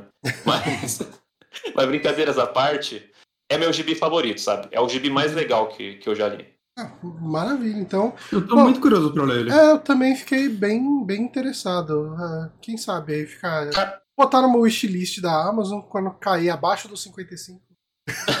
Ah, não, tudo bem. É que eu sei que é, é difícil indicar a pessoa pagar, sei lá, mais de se- é, 60 reais em uma pilha de papel hoje em dia, né? Uhum. É, É, eu, é- eu é- acho que o mais difícil é você fazer isso quando você não conhece a obra, principalmente, saca? Que se fosse um, um compilado Watchman legal, eu compraria por esse preço ou até mais, mas é porque eu já li e eu já sei que eu gosto, né? Sim, mas é, se, é um, um, se um é um dia, risco. um dia você quiser, eu, eu te empresto, assim. E, e eu tô doido, cara, pra ler as histórias do outro irmão, que saiu só duas edições aqui no Brasil pra uma outra editora. E você Mas sabe o teor delas? Sim, sim. É... Se passa em um universo que tem super-heróis, coisas fantásticas, mas também ele é meio um slice of life.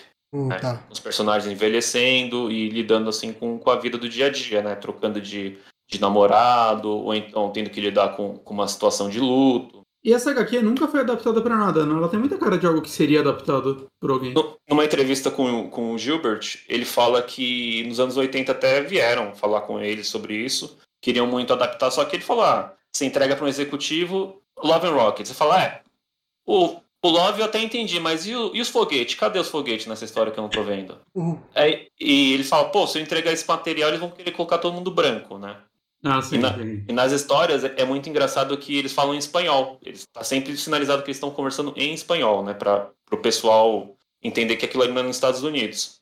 Aí ele falou, ah, não daria para fazer isso, ainda mais que nos anos 80 ninguém sabia o que fazer com um quadrinho, né? Ele falou, uhum. hoje com streaming talvez daria para fazer, é, sim, eu, eu, vejo virando uma série tipo da Netflix, saca? Que eles investem em, em séries não americanas, né? Uhum. Eu, não, não que eu acho que a Netflix invista nas melhores coisas da atualidade, mas é, é uma das poucas que investe, sei lá, né, em Daria pro Netflix fazer uma série disso que seria cancelada em uma temporada.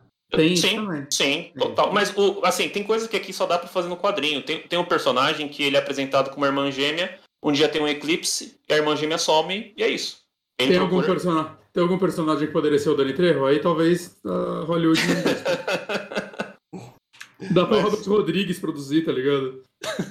Mas fica, fica a indicação, cara, porque por mais que não dá para falar que um, um, americano, um estadunidense vai saber falar sobre pessoas latinas de todos os países latinos, eu acho que quem cresceu brincando em rua, essas coisas, vai, ou numa escola vai pública, vai sentir um negócio, sabe? Vai é. sentir um bagulho do tipo, ai, eu, eu vi essa merda já. Ao mesmo tempo, né, que eles são descendentes, mas eles são, né, os irmãos são tudo americanos, né? Então, uhum né? Tipo, já foi produzido por um americano, né?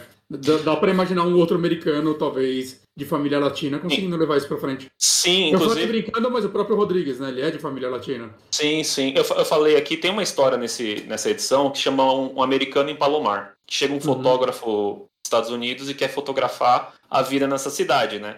Só que ele, ele é um bosta. Ele começa a, a, a transar com uma menina local, que é menor de idade e prometer que vai levar ela para os Estados Unidos para conhecer a Disneylandia, etc. Aí, dá, dá para o Polanski produzir. Meu Deus.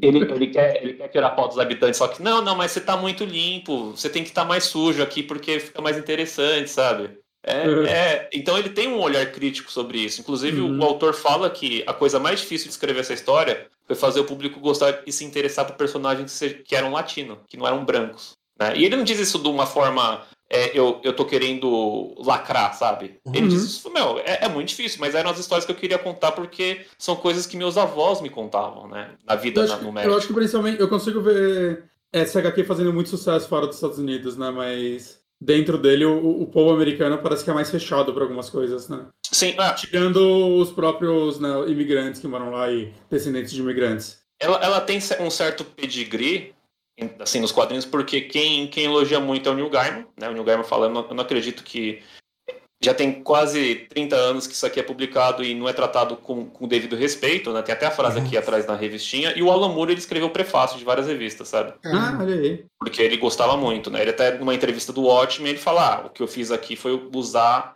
a linguagem do quadrinho para contar a melhor história possível que eu escrevi. Mas revolucionário mesmo é o que outros autores estão fazendo. Aí ele cita vários autores independentes, inclusive os dois irmãos aqui dessa revista. Caramba, isso, então... isso é para os caras dormir bem o resto da vida, né? Sim, mas eles falam, esses aí estão tudo rico, eu, eu continuo pobre, sabe? Só muito engraçado. mas é isso. Fica a indicação, é, eu, eu, fico feliz de falar desse gibi, eu, eu, fico muito empolgado quando falo dele, e é triste que se você joga o nome do, do, do quadrinho no YouTube, assim, poucos quadrinhos, poucos canais de quadrinhos grandes falaram dele, sabe? Ah, mesmo canais não americanos, você achou não. coisa? Canais americanos falam, mas, por exemplo, no Brasil, né? Tipo, não, não é o mesmo tratamento que vai ter uma fase horrorosa do, do X-Men, né? É. Porque... É. Ah. E, quadri... e tô falando de canal especializado em quadrinhos, sabe? Não tô falando de um canal de cultura pop, assim, que abrange uhum. várias coisas. Mas é isso. Maravilha, então. Uh, sopa de Lágrimas. Lágrimas. Eu falo sopa de tristeza, falei, não, isso não tá certo. É. E, e, e, é uma parada assim, eu tenho dificuldade de ler no computador, mas quando você falou que cada capítulo vai ter umas 16 páginas, eu consigo me ver, tipo, lendo uma, duas por dia, assim, fácil, antes de desligar o PC. Você tem um iPad, tá. não tem? É que eu não sei lançar quadrinho pra isso, pouco. O iPad tem navegador? Tem. Então, é só você baixar o arquivo do site que eu vou te mandar. E aí, provavelmente na Não, Apple não, Store. Não, não, não, é arquivo baixar no navegador. Na Apple Store não tem aqueles visualizadores de quadrinho? Deve ter, né? Deve ter, não sei. Aí já Eu, o eu lembro que quando eu tinha iPad eu usei um visualizador de quadrinhos. Vou tentar, vou tentar. Ok. Vou tentar. Senão eu não pra você. Mas Vamos- no iPad é legal, sujeira. Vamos para sua indicação então, Bonatti? Bora, porque eu terminei o último jogo da, da, da, da, da Supermassive, que é o The Devil in Me. É, é o novo jogo da Dark Pictures Anthology, né? Que é aquela antologia que eles estão, acho que, lançando um jogo por ano, né? Meio que sempre na, na época do Halloween, mais ou menos. Né? Então o primeiro foi o Man of Medan, em 2019. Né? Que eu joguei, é, eu vejo muita gente falar mal dele, mas eu me diverti muito na época. Depois teve o Little, Little Hope, que eu tava jogando no Play 5. Ele tá na Plus Plus. E eu cheguei numa parte que o jogo dá crash e eu não consigo mais avançar. Eu, eu, eu tô preso lá, eu procurei no Reddit. Tem muita gente presa nessa parte, assim, tá- desde que teve atualização pro Play 5, parece. Que No. Xbox também, então eu tô esperando eles arrumar o jogo pra eu terminar. Mas eu estava adorando o Little Hope. É, depois eles lançaram ano passado o House of Ashes. Esse eu não joguei, esse eu nem toquei nele, eu ainda pretendo. E esse ano agora eles lançaram The Devil in Me, que é o último jogo dessa primeira temporada que eles chamam. Né? Eu não sei por quê, porque ano que vem já tem um novo e eles estão contando como segunda temporada. Eu não sei porque tá tendo essa divisão por temporada, saca? Acho que é porque eles fecharam com a que a Bandai é a publisher. Não, que é bem estranho, né? Não parece tipo um jogo que eu relacionaria a Bandai Namco, mas é, elas que são a publisher desses jogos, elas não, ela. Né? Eu acho que é só tipo, ah, a gente fechou o contrato para quatro jogos, agora a gente conseguiu fechar para mais quatro. Tá tendo agora um spin-off também, que vai ser ano que vem pra PS VR 2, que pelo que eu vi vai ser um compilado de fases dos quatro da primeira temporada. Que eu tô, eu tô curioso pra saber. Não vou jogar tão cedo, porque o PSVR 2 vai custar caro, mas daqui uns 5 anos, quando ele baratear, quem sabe. Mas The Devil in Me, assim, é, cara, foi uma boa surpresa. Assim, não, não vou dizer surpresa, porque eu, eu, eu gosto dos jogos dele, eu já tava esperando algo legal, né? A gente falou sobre o The Quarry no, esse ano, né? Faz alguns meses, a gente gravou até um podcast só sobre ele Sim. com o Papai Platina, a gente gostou bastante dele. Uhum. Só que o The Quarry é um negócio maior, né? Ele é um jogo lá é, publicado pela Take-Two, ele tem um orçamento maior, ele é um jogo mais caro, né? Porque, se eu não me engano, esses jogos da Dark, Pictures, eles não são 60 dólares, acho que eles são 40 ou 50, mas eu não tenho certeza, mas eu acho que eles são é, mais baratos mesmo, porque eles costumam ser menores, a maioria tem umas 5 horinhas. Esse The Devil in Me eu achei ele maior, ele tem umas 7 horas, então ele é um jogo relativamente grande até. Uhum. E The Quarry, quantas horas ele tinha? Umas 12? Eu acho que vai. Acho que umas 10 por aí. Ele é grandinho, The Quarry. É, né? é, sim, sim. Ele e o Until Down também são. É, umas 9 horas, tá falando aqui no How Long to Beat. Uhum. É, e esses jogos, eles sempre tem aquele lance de te incentivar a jogar várias vezes se você quiser, né? Fazer outros caminhos, essas paradas, né?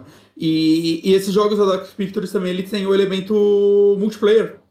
Que eu joguei só o do Man of Medan, uns pedaços, assim, com a Ana. Mas é, é muito interessante porque o multiplayer é tipo, cada um controla um personagem, mas o que eles fizeram, pelo menos no Man of Medan, que é o único que eu joguei assim, é, tem cenas extras, porque como acontece? Tem cenas que vai, é, se não me engano, vai sozinho, você controla um personagem, depois no próximo capítulo você controla o outro e é meio que um acontecimento paralelo. E multiplayer você controla os dois ao mesmo tempo. Só acontece é que tem cenas que, tipo, pra.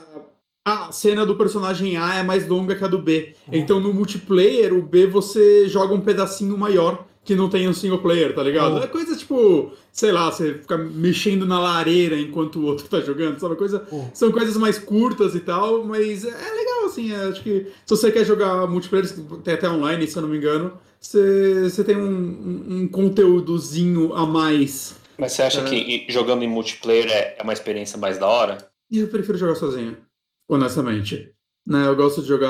Ah, eu gosto de focar na história. Eu, eu não sei, né? Acho que vai de cada um. Se vocês conseguirem jogar em silêncio, talvez. Mas eu gosto de, saca, de- esse tipo de jogo que é basicamente ver um filme e fazer escolhas, né? Eu gosto de ter o mesmo foco que eu tenho vendo um filme. Uhum. Né, e, e, assim, desse tipo de jogo, a gente falou aqui no, no cast do, do, do The Quarry, mas assim, a Supermassive é a minha empresa favorita de fazer esse tipo de jogo, saca? Muito mais ela do que Quantic Dream, do que Telltale, porque ela faz o tipo de jogo que eu, quando criança, eu sonhava em, tipo, como vai ser um jogo no Sexta-feira 13, eu queria ver. E eu ficava, porra, mas não tem como, porque o jogo tem que ter inimigo, né? E só tem o Jason, eu vou ficar matando o Jason direto, é isso que eu ficava pensando. Uhum. Eu nem sabia que tinha esses jogos, tipo, as versões de Nintendinho de jogos clássicos que, tipo, aí você matava aranha, saca? É... Mas na minha cabeça eu lembro que eu pensava nisso. E tipo essa... o, o, jogo do Indiana Jones, sabe? Que você, você luta com, com vários inimigos que nem existem, né? Uhum. Ah, sim, sim. jogo de volta para o futuro, né? Caralho, tem um inimigo bife. Mas, enfim, a, a Supermassive, ela basicamente faz esses jogos. E eu acho que, assim, que... Eu, eu gosto da, das histórias deles. Eu acho que eles conseguem ser criativos dentro do que a gente... Eu, eu, vejo os jogos dele como. Eles têm a qualidade de minisséries de terror que a gente vê hoje em dia, saca? Não tipo do Mike Flanagan da vida, que aí a gente tá falando de um, de um alto nível, mas saca, ele, eu, eu, consigo comparar ela com minisséries mais, mais leves, mais legais, que você vê uma temporada e acaba e se diverte, uhum. saca? Tipo aquela Slasher, que a primeira temporada é uma merda, mas eu gostei muito da segunda e a terceira é ok, né? Eu um acho bom que... American Horror Story eu acho que uma boa temporada. Eu, não, eu, só fiz as duas primeiras, né? Mas eu acho que dá pra equiparar com. Vai, foi a primeira temporada deles que eu gostei mais. Uhum. Né? Eu, eu, não vi as outras, eu não sei. Eu sei que é bem divisível essa série. Ah, mas, não, ok. Mas, né, assim, eu, eu, eu acho que eu concordo com você. E qual é a do The Devil in Me? Né, primeiro ponto que eu quero que falar é. Eu não conheço nenhum ator dessa, desse, desse jogo, né? Que normalmente eles têm os atores conhecidos. Primeiro tem o Homem de Gelo, né? O, o The Quarry tem vários, né? Tem o. O Homem de Gelo? É o ator que faz o Homem de Gelo. É o Homem de Gelo do, do X-Men. Do X-Men. Sabe? O Homem hum, de Gelo. De cabeça, não. Ele é o Sean Ashmore. Ele faz Homem de Gelo, ele faz aquele jogo, o Quantum Break. Ah, tá, tá, tá, tá, tá. Uhum. É, e ele morre congelado naquele filme que eles ficam presos no, na neve lá em cima. O gelo é o é, negócio dele, né? Ele, ele, ele, ele é um homem de gelo que morre congelado. Vacilão. eu, eu, não conheci, eu não conhecia os atores desse aqui. Mas é, eu vi que todos, sei lá, autores de série e tal. Eu, eu, acho, pelo que eu vi, assim, não tem nenhum saca, grande nome de cinema como alguns outros jogos deles, porque é, é, essas séries são. É, são vários jogos mais, um pouco mais baratos, né? O que eu toquei com isso? Eu acho que é, todos os atores têm atuações legais. E eu tenho certeza que quem assiste alguma série que eles participam vai ficar apontando e falando, ah, ele é o tal, saca? Mas, enfim, a história desse jogo ela começa, né? Todos esses jogos eles têm uma introduçãozinha sempre que é uma parte que todo mundo vai morrer, e é para te vender o clima, mas ela começa em 1861 com um casal, né, recém-casados, é, indo para um hotel. E o que acontece é que esse hotel, ele é o dono do hotel, um cara, na verdade não é o dono do hotel, né? Ele aparentemente matou o dono, é um cara que recebe eles, é um serial killer, que é um serial killer real. É o H.H. Holmes, ele é um serial killer, sei lá, de... Bom, morreu em 1896 mas é, ele, para muitos, parece que ele é considerado o primeiro serial killer americano. E como é, é, esse cara, o lance é que ele meio que mudou esse hotel e ele tem, tipo, sei lá, armadilhas, paredes que fecham e vai, tipo, é bem labiríntico e tal, quando você tá andando lá, que você tá no seu quarto, você vai pra um lugar, você volta pro mesmo caminho e tem uma parede lá e essas coisas, e tem armadilhas. E resumindo, ele mata esses dois personagens.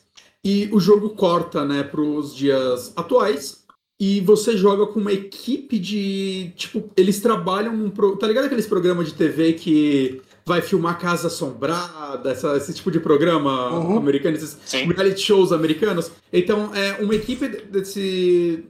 Desse programa, eles acabaram de lançar um, um episódio muito merda e eles são desesperados que o programa deles vai ser cancelado com certeza. E o que acontece é que um, um, um milionário liga para eles, é um cara super reservado, e ele meio que recriou esse hotel numa ilha. Né, acho que para ser meio que uma atração turística, ele coleciona. Esses milionários colecionam coisa de serial killer, tá ligado? Uhum. Ele dá um motivo do porquê? Ele, ele ligou para essas pessoas? Dá, é o jogo. É, o uhum. motivo é porque. Não, é porque acontece, ele recriou esse lugar, ele chamou uhum. eles pra ir pra lá. E. Bom, é um jogo. É, é, é, tipo, é difícil falar desses jogos porque eu não quero entregar muita coisa, né? Certo, É, certo. Como eu recebi eles e falaram, ah, não falaram nada do capítulo 2, mas já, o jogo já foi lançado, então dá pra falar um pouquinho mais. Mas eu não. Não quero entregar muito o desenrolar do jogo, porque, porra, é a graça, né? Mas basicamente vocês vão pra esse lugar pra trabalhar, mas para fazer esse episódio, né? Vocês vão dormir lá e é um negócio super controlado. Ele ele não quer, saca? Ele tem que aprovar tudo que vocês filmarem. Vocês não podem, sei lá, levar celular. É só os equipamentos mesmo. Então vocês Ah, muito essa parte já corta pros dias atuais, então. é, já é nos dias atuais. Vocês chegando lá. E, e bem, é- assim, eu acho que eu não sei nem falar, né? Da merda. Né? Da merda, vocês entram nesse joguinho é, de gato e rato dentro desse, dessa réplica de hotel onde ocorreram diversos assassinatos. Né? Ele foi recriado com todas as paredes falsas, caralho. Então vocês começam a meio que viver esse negócio de vocês estarem presos lá com alguém querendo te matar. É basicamente isso. É, é, tipo, isso não é spoiler, porque, cara, é óbvio que vai ser sobre esse jogo. É. O desenrolar disso que é o que importa, né? O porquê tá acontecendo. Eu achei Isso que é fosse que- um jogo de simulação de fazer programa de TV. Pede Você ia Sims, ter que fazer verdade, edição. hotel. Você tem que É. fazer edição e tal. E, cara, assim, assim, em primeiro lugar, né, eu gostei bastante desse jogo. É, do um jogo e meio que eu joguei anterior, da Dark Pictures, esse eu gostei mais do que do, do um jogo e meio que eu tinha jogado antes. Uhum. né? É, Eu acho que os personagens são, são bacanas, né? Eles, eles começam. É é aquele lance né, dos jogos deles. Eles sempre começam como estereótipos, mas como eles têm que ter várias facetas, né? Porque o que você faz. é, esse- inclusive, esses jogos eles têm um negócio que eu acho que o The Carrier não tem, que é a relação entre os personagens. Então, todo personagem tem, tipo, vai estar com o personagem A, e você tem a as barras, tipo, o quão próximo, amigo você tá do personagem B, C, D e E. Uhum. E essa barra tem, tipo, duas barrinhas, né? Uma é o quanto você gosta dele e o quanto ele gosta de você. E as decisões que você vai, as coisas que você vai falando e fazendo, vai alterando isso e isso vai gerando ou não confiança entre vocês que vai acarretando no desenrolar da, da história. Isso eu acho bem legal. Eu gosto como ele te coloca em situações não óbvias de vida e morte, né? Uhum. É, por exemplo, tem um, uma É, o The cena- Quarry era muito claro quando você ia Uhum. morrer ou não. né? Sim, sim. sim. É, mas ele, ele- eu acho que mesmo assim tem um momento ou outro que é um pouco pegadinha, né? Ou que, tipo, tem um leque, tipo, você fez. Não não uma merda que você vai fazer que vai matar seu personagem normalmente. Né? Tem que ser uma série de merdas Aham. ou, saca? Tipo, quase sempre que você, por exemplo, você erra um Quick Time Event, ele te dá uma chance de. De consertar no futuro. Ou às vezes uma coisa que você fez atrás, tipo, tem dois personagens que não se gostam. Eu consegui fazer algo que aproximou eles. Tá. E eles dois ficaram vivos no momento que, tipo, eu errei o Quick Time Event, mas pelo, por causa do outro tá lá, ele me ajudou a sair da situação. Ah, E talvez se ele tivesse morrido em uma outra cena, eu, eu teria morrido também, porque eu não ia sair daquela situação. Saca? Então ele tem muito dessas coisinhas. Ele, ele entrega coisas legais também entre essas mecânicas para cada personagem, porque cada personagem tem uma função dentro da equipe. E eles têm um- os itens específicos deles, né? Então, assim, no, no final é só, tipo, ah, esse, esse- cada personagem vai ter um minigame a mais diferente para, de acordo com alguma situação, né? Por exemplo, o produtor, ele tem um cartão que ele consegue abrir umas gavetas, né? As gavetas tá trancada, mas ele usa o cartão para abrir ela. Hum. É tipo um minigamezinho. Tem uma menina também que ela é. Sei lá, ela é tipo uma técnica, sei lá qual é o rolê dela. Então tem uns minigames de, sei lá, acender luz.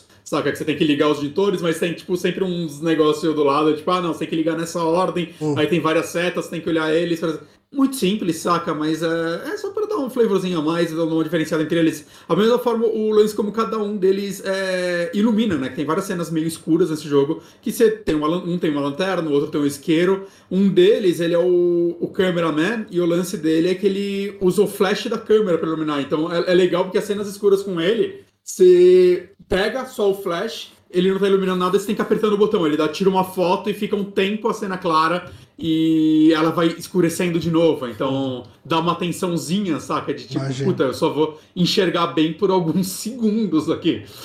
E dá É. medo esse jogo? Cara, então, esse é o primeiro jogo do tipo que eu senti uma certa tensão em algumas cenas. Eu acho que porque o assassino tem umas partes meio que de se esconder dele, não como os jogos da Amnesia e tal, é bem simples, mas tem uns, tipo, você não quer os Quick Time Event pra não se fuder quando ele aparece, né? Então, sei lá, tem umas cenas que eu tô explorando e eu sei que ele tá em volta, é tudo scriptado, mas você não. Tipo, primeira vez você jogando, você não sabe quando ele vai aparecer, e aí você tem que correr pra algum lugar, ou você tem que fazer o um minigame lá de ficar respirando no, no, no, batimento cardíaco certinho lá pra não fazer barulho, saca? Uhum. Então, eu não sei. Eu, tipo, eu, teve umas cenas que eu fiquei, tipo, eu não vou dizer com medo, mas apreensivo, saca? Andando com mais cuidado, o que é um, um feito para esse tipo de jogo. Foi uma, uhum. uma surpresa agradável para mim. Né? Outra coisa que eu gosto da forma como eles narram a história, pelo fato dele ser um jogo, eles pegam um pouco da linguagem videogame para te entregar coisas que um filme ou uma série entregaria mais em exposição, né? Então, sei lá, ia ter um momento que um personagem ia pegar um diário e ia começar a ler, assim, encontrar, ah, nossa, nessa casa aconteceu tal coisa. E por ser um videogame, isso daí é, é, é, meio que a recompensa por você explorar o jogo, né? Então, você tá no cenário, se você quer explorar ele, você vai encontrar cartas, você vai encontrar recortes e tudo mais que fazem esse trabalho mais de exposição de, do passado daquela casa, daqueles personagens, do personagem que tá lá, e de outros, né? Que você vai encontrando corpo de pessoas que ele já fez isso antes. E é um lance meio quebra-cabeça de você, como jogador, sei lá, encontrando essas coisas e desvendar a história por si mesmo, né? Eu acho que é um elemento legal, né? Como eles traduzem isso para a linguagem videogame, né? Mesmo o jogo sendo tão. É, replicando a linguagem de cinema, vamos dizer assim. Eu acho que é um, é um ganho legal. Mas, cara, assim, é, eu, eu gostei pro caralho desse jogo. Eu acho que só teve um. Eu, eu, esse jogo eu ultrapassei uma vez. Teve uma morte, teve um personagem meu que morreu que eu voltei o capítulo. Eu falei, eu não aceito. É isso que eu queria te perguntar, cara. Como é que funciona o sistema de save? É save em qualquer momento? Então, o save desse jogo é tipo, você fez o Quick Time Event, você fez a escolha, ele já salva na hora. Na ah, hora. Você então você não consegue dar um... tempo, né? Mas você pode ir para seleção de capítulos e selecionar o capítulo e começar ele do zero. Ah, eu tá. fiz isso uma vez. É a primeira vez que eu faço esse tipo de jogo, mas é é, teve uma morte que eu me senti meio roubado de uma forma não legal. Porque foi uma morte que ele não me deu nenhuma segunda escolha, chance. É tipo, eu fiz uma ação e, tipo, pá, morreu. Caralho. E, assim, eu, eu, tenho um, receiozinho que quando eu joguei o The Quarry, eu. Não, não foi o The Quarry. O The Quarry. Foi o. Until Dawn? Until Dawn. Cara, direto os, os Quick Time Event não tava funcionando para mim, tipo, no controle. Não, não tive esse problema. E esse jogo ele tem um modo. O The Quarry eu não easy. tive isso, não. O, quer dizer. E ele tem um modo tem... easy, se você quiser. Que hum. o, pelo que eu li lá, o Quick Time Event tem uma janela bem maior e tal. É. Mas assim, eu, eu, nunca, eu nunca morri por Quick Time Event nesse jogo. Eu, então, é, o, o, The Quarry que eu fiz. O The Quarry não, Until Dawn. Inclusive eu precisava até voltar pra ele, que eu tava gostando. Uh, eu tive que mudar de jogar no controle para jogar no mouse, né? Eu que tava jogando no, no PC. Uh, porque ele, sei lá, ele não, não, interpretava. Eu, eu fazia o movimento certinho ali. Às vezes não ia e meu, meu mouse tava indo de boa, não tava com problema. Ué, peraí, no mouse? Hum? Mas, peraí, no mouse? É, o Until Dawn sai. Until Dawn? Não, não eu, tô falando, eu tô falando Until Dawn. As Dusk Falls, desculpa. Ah, tá, tá, tá, tá. É, o As Dusk Falls eu não joguei ainda. Que é o mesmo jogar. estilo de jogo, só que não é de terror, uhum. né? Desses jogos dessa produtora, qual que você recomenda começar? Ah, cara, o Until Dawn, eu acho que você tem o Play 4, né? E uhum. ele tá, acho que na Plus. Não, eu já tenho ele na biblioteca. Ah, já, ah, joga Until Dawn, cara. Ele é muito legal. Ele é muito legal mesmo. Eu quero rejogar ele eventualmente. Eu precisava Mas... jogar Until Dawn, nunca joguei. E assim, uh, como o Play 4 tá lá largado no, no meu quarto, eu acho uhum. que esse é um jogo que daria para jogar no quarto de boa. Sim. Porque eu não tenho, não tenho cadeira no quarto lá, né? Tipo, é só cama. Uhum. Mas eu acho que esse é um jogo que, como ele é muito cinematográfico, né? Dá sim, pra sim, sim. ficar tipo, sentado na cabeceira da cama ali, como se estivesse é assistindo uma é série. Que, é que o lance de você ter o Play 5 é que no Play 5 ele tem umas melhorias. Ah, mas. Não bonito. É, é que eu acho. É porque assim, pra jogar no Play 5, eu tenho que é, jogar no momento onde a, é. a, Paula não tá jogando. Ah, não, não. Tá eu joguei no Play 4, é tranquilo. É, não, eu, eu não tenho problema. Eu nunca tive problema com gráfico de nada. Uhum. Não, eu só tô falando que você já tem o videogame. Ah, sim, sim, sim. vai rodar ele um pouco mais. É, não, mas é, é, que aí no meu caso seria uhum. um, um, lugar onde eu consigo jogar com mais tranquilidade. Ah, então, cara, vale muito a pena. Eu adoro o Until Eu... Quantas horas tem o Until Dawn? Umas seis? Eu acho que umas nove. Acho que ele tem o tempo do The Quarry. Tá. Eu, eu, eu, sou dividido se eu gosto mais do Until Dawn ou do The Quarry, assim. Eu, na hora que eu joguei o The Quarry, eu falei... Eu gostei ah, muito do The Quarry. É. O, o, The Quarry, ele tem um lado meio humor que me agrada, né? Uhum. Em alguns pontos, uma leveza. Eu gosto, acho que mais dos personagens do The Quarry. Mas o Until Dawn, ele... Cara, ele é muito legal. Eu tenho de rejogar ele também. Eu joguei em 2015, sei lá. Mas se, se, eu for fazer um top 3, seria esses dois disputando o primeiro e o segundo lugar, e o The Devil in Me em terceiro. Eu hum. joguei o The Impatient também, que é o. É, é, tipo um prequel do Until Dawn pra VR. Ele é ok. Ele é ok. Ele, é, ele é em primeira pessoa, né? Ele é mais. Ele é uma história que você lê em jornais do, do Until Dawn e tal. Mas é bacana, é bacana, valeu a pena. Mas, cara, The Devil Me, jogo bem legal, assim. É Novamente, eu, eu, eu, é, essa é uma produtora que eu. Eu não joguei ainda o Rose of né? Eu acabei não relando, mas é, eu quero jogar ele numa oportunidade. Eu quero. É uma produtora que eu me vejo querendo jogar todos os jogos dele, saca? Pelo menos nessa pegada, porque. Ah, porque eles são legais, eles são, né, o, juntando as duas coisas que eu sou apaixonado, né? Que é jogo e filme de terror. E eu acho que eles fazem muito bem. Você vê que é feito por uma galera que que é bem apaixonada por esse estilo, uhum. né? Então eu acho muito legal. E assim, é, todos os jogos da Dark Pictures, no pós-crédito, você vê um trailer do próximo jogo. Cara, o próximo jogo, se a gente não receber, eu acho que eu vou comprar no Day One. Eu tô muito animado. Eu não vou falar, porque até pediram pra não falar, mas assim, uhum. quem quiser saber vai ver no, no, no YouTube, se quiser. Né, já deve estar tá lá. É do que esse jogo? Você não pode falar. Não, não, até posso falar, mas eu vou, deixar no ar aí pra oh, quem okay, tá ouvindo. Okay. Vê no YouTube depois. Mas eu tô muito animado porque é muito saindo da zona de conforto, sabe? Assim, ele, eles já tentaram, tipo, o, o, último jogo eu não joguei, mas ele parece bem interessante porque ele é sobre soldados, se eu não me engano, no Iraque. É, não sim. sei se é no Iraque e tal. É, soldados numa guerra. É no Iraque. E é uma história de terror que se passa com soldados no Iraque. Assim, eu acho que é uma temática legal, saca? Pouco explorada até no cinema e tudo mais. É, eu tenho muita vontade de jogar ele. Né, eu acabo pegando no futuro, ou esperar ele sair na Plus Plus, sei lá. É, acho que pelos que você fala dessa produtora e o cuidado que eles têm, dá pra confiar. Eu nunca confiaria num filme assim, cara. Ainda mais Estados Unidos. Ah, Nessa temática, eu não. Eu, eu acho que já existem americanos o bastante que questionam essa guerra hoje em dia. Se o filme não for um, um blockbuster, eu consigo imaginar eles fazendo isso direito. Saca? É, se falar que o filme é do Spielberg, por exemplo, aí foda-se, né? Vai ser patriotismo pra caralho, mas eu consigo imaginar hoje em dia um, da mesma forma que a gente teve filmes americanos maravilhosos sobre a Guerra do Vietnã. Que já é é algo sim. muito questionado, né? Uhum. É, então eu consigo imaginar.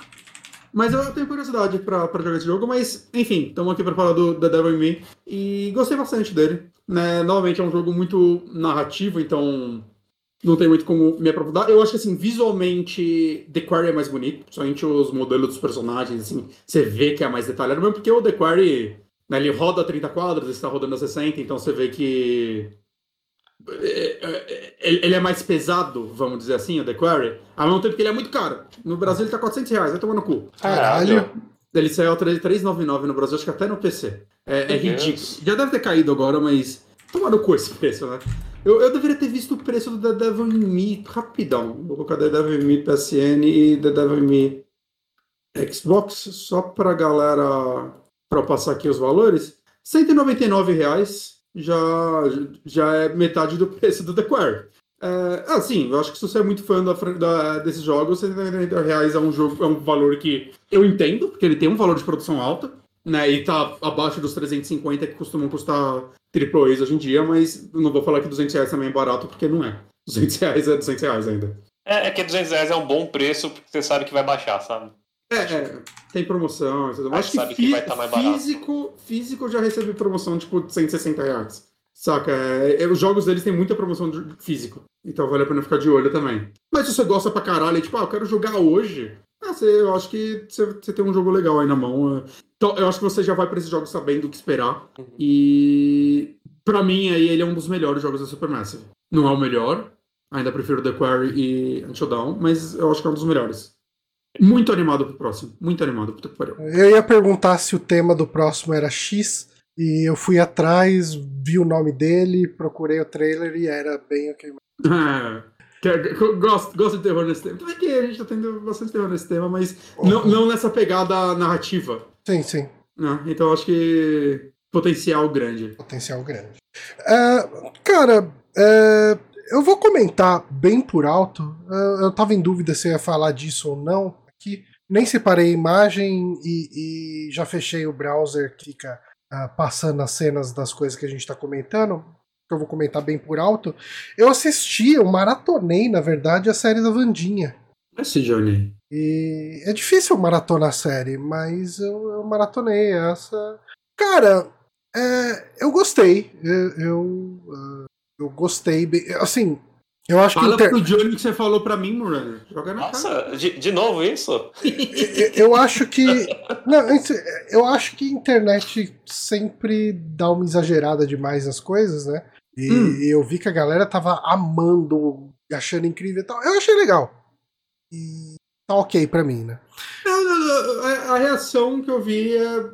pa- Parece que tá agradando, mas eu, eu não cheguei a ver a galera super pirando, mas parece que a galera mais jovem, né, tá gostando. Parece que tá fazendo sucesso no Eu, TikTok. eu acho que faz sentido. Ela, velho. ela é mais. Ela é mais jovem, sim. Uhum. Ah, bom, Que foi? Que frase de velho ele soltou. Parece É. que tá fazendo sucesso no no, TikTok. no TikTok. Parece que tá fazendo aí um sucessinho. Lá no Não, TikTok. nessas redes sociais que as pessoas ficam Agora deve dançando. estar imitando a dança da Vandinha agora, É. sei lá. Ah, mas assim, né? A história é que a, o, o, o Pugsley lá, o, o feioso, É isso. sofre bullying ah, na escola, que ele e a Vandinha estudam. E a Vandinha fica puta porque só ela tem direito de torturar o irmão dela. E daí ela solta um monte de piranha na piscina dos caras que estão. dos caras que zoaram ele. E uma das piranhas, acho que ela come o pênis de um dos meninos. Ou É, de- deixa, deixa ele. Acho que come as bolas que ela mesmo- fala, né? Fez um favor ao mundo que não vai ter mais filho, né? É, exatamente isso. Ah, e daí ela acaba sendo expulsa da escola e ela é mandada para essa escola Nevermore, ah, que é um tipo, ela é uma é a escola na qual a Mortícia e o Gomes se conheceram e assim isso é uma coisa que eu não eu não tô acostumado a ver essa temática desse jeito em Família Adams, né? não que eu seja um grande conhecedor de Família Adams, mas, sei lá, tirando, por exemplo, ah, o, o desenho dos anos 90, os filmes dos anos 90 e a até os episódios que eu vi da série dos anos 60, 60 acho que era 60. Acho que é 60. Ah, era sempre assim, a família Adams é essa família estranha e todo o resto são pessoas normais se chocando com a estranheza da família Adams. Uhum. E essa escola, ela é uma escola onde todo mundo é estranho mesmo, né? Ah, É, e assim, mas é, é estranho mais pro lado sobrenatural. Então, você tem, você tem lobisomens, você tem é, Sereias. sereias, você tem alguns tipos de criaturas ali. O que eu acho interessante, porque é? é, eu acho que funciona. É, assim, eu acho que toda a dinâmica da escola me lembrou muito Harry Potter. Hum. É, assim, ele tem pouco o, o lance de, das casas, né? Mas ele tem alguma coisa próxima disso. Assim, tipo, os lobisomens meio que andam entre si. Né? Uhum. Hum. É, as sereias andam entre si também ali. Daí tem. Elas andam? Sim, é, elas podem se transformar em sereia e- quando tá na água. Hum. Ok, É, roubado. o, o- o poder mais da sereia é a questão da influência. Ok. Pronto. Ah, e daí, assim, a Vandinha vai pra essa escola e ah, tá morrendo gente ali perto da escola. E assim, tem uma dinâmica que é: essa escola de estranhos fica do lado de uma cidade conservadora. Que o pessoal não gosta desses monstros da escola, de- desses esquisitos. Até rola um pouco a dinâmica, digamos assim, é, trouxa bruxo do Harry Potter. Hum. E daí lá tem os normies, né? Tipo, os normies e os freaks. Acho que não lembro se é freak que eles usam. Mas é, são as aberrações e os normais. Ah, eu, eu acho que funciona pra. Porque assim, a gente já teve muita coisa de família Adams que era. é, as pessoas normais reagindo à estranheza da família Adams. Uhum. E eu acho que isso, uh, essa temática que foi escolhida para essa série, eu acho que traz uma coisa diferente que funciona. Porque ela acaba sendo muito uma série de mistério, né? Porque a Vandinha tá investigando o que que tá acontecendo, quem que são essas pessoas que estão morrendo, por que que elas estão morrendo, quem que tá atacando, né? Tipo, e tem todo mundo sabe que é alguma criatura, algum monstro, mas ninguém sabe o que que é, quem que é, quem que pode ser, né? E, e daí ela tem o, o que segura os oito episódios da série acaba sendo mais um mistério, né? Uh, No meio tempo disso tudo, a gente tem o, o, drama pessoal da Vandinha, que é ela não quer ser a sombra da Mortícia, né? Ela, uh, ela não quer ser a Mortícia parte 2. Então ela quer viver a história dela. Uh, ao mesmo tempo que tudo empurra ela para as coisas que a Mortícia fez, principalmente estando na escola, que a Mortícia era a, a menina mais popular, sabe? Uhum. E daí tem esse drama ali, funciona bem ali também, né? Uh, e assim, eu acho que a única coisa que eu que me incomodou uh, na série é a Vandinha um protagonista meio difícil. Uh, porque assim, eu gosto, eu sempre gostei do personagem da Vandinha. Né? Uhum. Essa adolescente, essa menina gótica, extremamente macabra, que tudo ela responde de maneira seca e tal. Mas eu gostava muito quando ela era uma aparição pontual no filme da família Adams. Uhum. É, tipo, a gente está acompanhando ali, principalmente o Gomes, né? Eventualmente ali o tio Chico, algumas cenas ali com a Mortice e tal, mas o, o foco na história acaba sendo mais no Gomes, talvez. Uhum. Uh, Gomes e tio Chico, né? Gomes e tio Chico, é, que conduzem mais a história e uhum. tal. E ela aparece como um, um, praticamente um alívio cômico mesmo, né? É, é, tipo, esse lance dela ser séria e tratar todo mundo aquelas patadas bem, bem agressiva uh, era engraçado. Quando a gente vê a personagem que carrega a série sendo pau no cu com todo mundo o tempo inteiro, Chega uma de hora graça, que você fala, né? é, de graça, tipo, pessoal que tá sendo legal com ela e tal. Assim, existe um Porque no, no, no, nos, nos filmes antigos, ela, ela meio que não trata mal todo mundo. Tipo, a família dela é séria tudo mais, mas, por exemplo, o próprio lance dela torturar o irmão dela, ele quer. Ele quer. É, é um lance sim. dos dois. Uhum. Ela é pau no cu, por exemplo, no segundo filme, quando ela tá naquele acampamento sim. bizarro. Mas, tipo, todo mundo é escroto com eles dois. Então uhum. ela só responde no nível que a gente espera que ela responda. É, aqui, e aí funciona super bem. Aqui ela acaba sendo muito escrota com gente que tá sendo só legal com ela. Aí é estranho. É estranho. Tanto, que no, tanto que no filme tem aquele cara que é, vira um namorado dela no Sim. segundo, lembra? Uhum. Que ela trata ele bem, tipo, ela trata ele bem do jeito Vandinha, né? Então, é. órbita e tudo mais, e vira uma dinâmica fantástica. É, assim, o que, que eles querem fazer aqui? Eles querem mostrar que ao longo da série ela vai aprendendo a medir isso. Ela pode ser macabra e ainda ser amável com pessoas do jeito macabro dela. Só que, como uma série de oito episódios, às vezes parece que isso tá demorando demais, sabe? Tipo, meu, essa menina é super legal com você, a, a, colega de quarto dela. Meu, a menina é super legal com ela. E daí eu entendo que tenha um conflito de essa menina é super colorida e não sei o que. Ela é a lobisomem que não pode virar, não consegue virar lobisomem. É, ela só consegue uhum. fazer a garra ali. E, obviamente, isso vai ser. tipo, você consegue imaginar o que, que vai acontecer com ela uhum. ao longo da série. E, óbvio, eu não vou falar porque, enfim, não precisa. Mas, mas Johnny, você é. tá falando disso, eu, eu vi só o primeiro episódio eu não gostei. Falei, ok, uhum. eu não achei engraçado, mas eu vejo que não é para mim essa série. Eu é. vejo que tá sendo focada. Ah, não, pelo menos foi, foi o que eu interpretei. Tá focada para um público mais jovem que provavelmente vai adorar. E é o que tá acontecendo, beleza. Uhum. Mas o, o, que, o, que me, o que me incomodou é esse fato da Vandinha que ela parece ser mais um gerador de lero-lero para frases de prints da internet. Eu, isso que eu senti no primeiro episódio. Tá. Como. É... Assim, eu, eu, eu, senti isso, tudo bem. Talvez é a, minha, é a minha impressão que esteja um pouco equivocada. Mas é que ela só foi meio que pau no cu, assim, de umas coisas muito de graças, né? Uhum. Por exemplo, o cara ofereceu café para ela coado, ela falou: quem toma café coado é quem odeia a própria vida. Um bagulho assim, é, sabe? É, sim. Aí eu fiquei, caralho, por que, que ela falou isso? Tipo... É, então, isso é um problema, porque ela, ela é assim, tipo, por, sei lá, e, e, e dois terços da série. E não tem nada que quebra ou cria um equilíbrio. Tipo, eu penso muito. Quando eu vi pessoas falando. Você falou sobre a série no privado para mim, inclusive, né? E você relatou esses problemas. Eu pensei muito no personagem da Audrey Plaza no Parks and Recreation, né? Que, uhum. de certa forma, ela é uma Vandinha naquela é, série. Ela é uma Vandinha. E... Eu acho que é uma Vandinha, mas de novo, ela não conduz a série.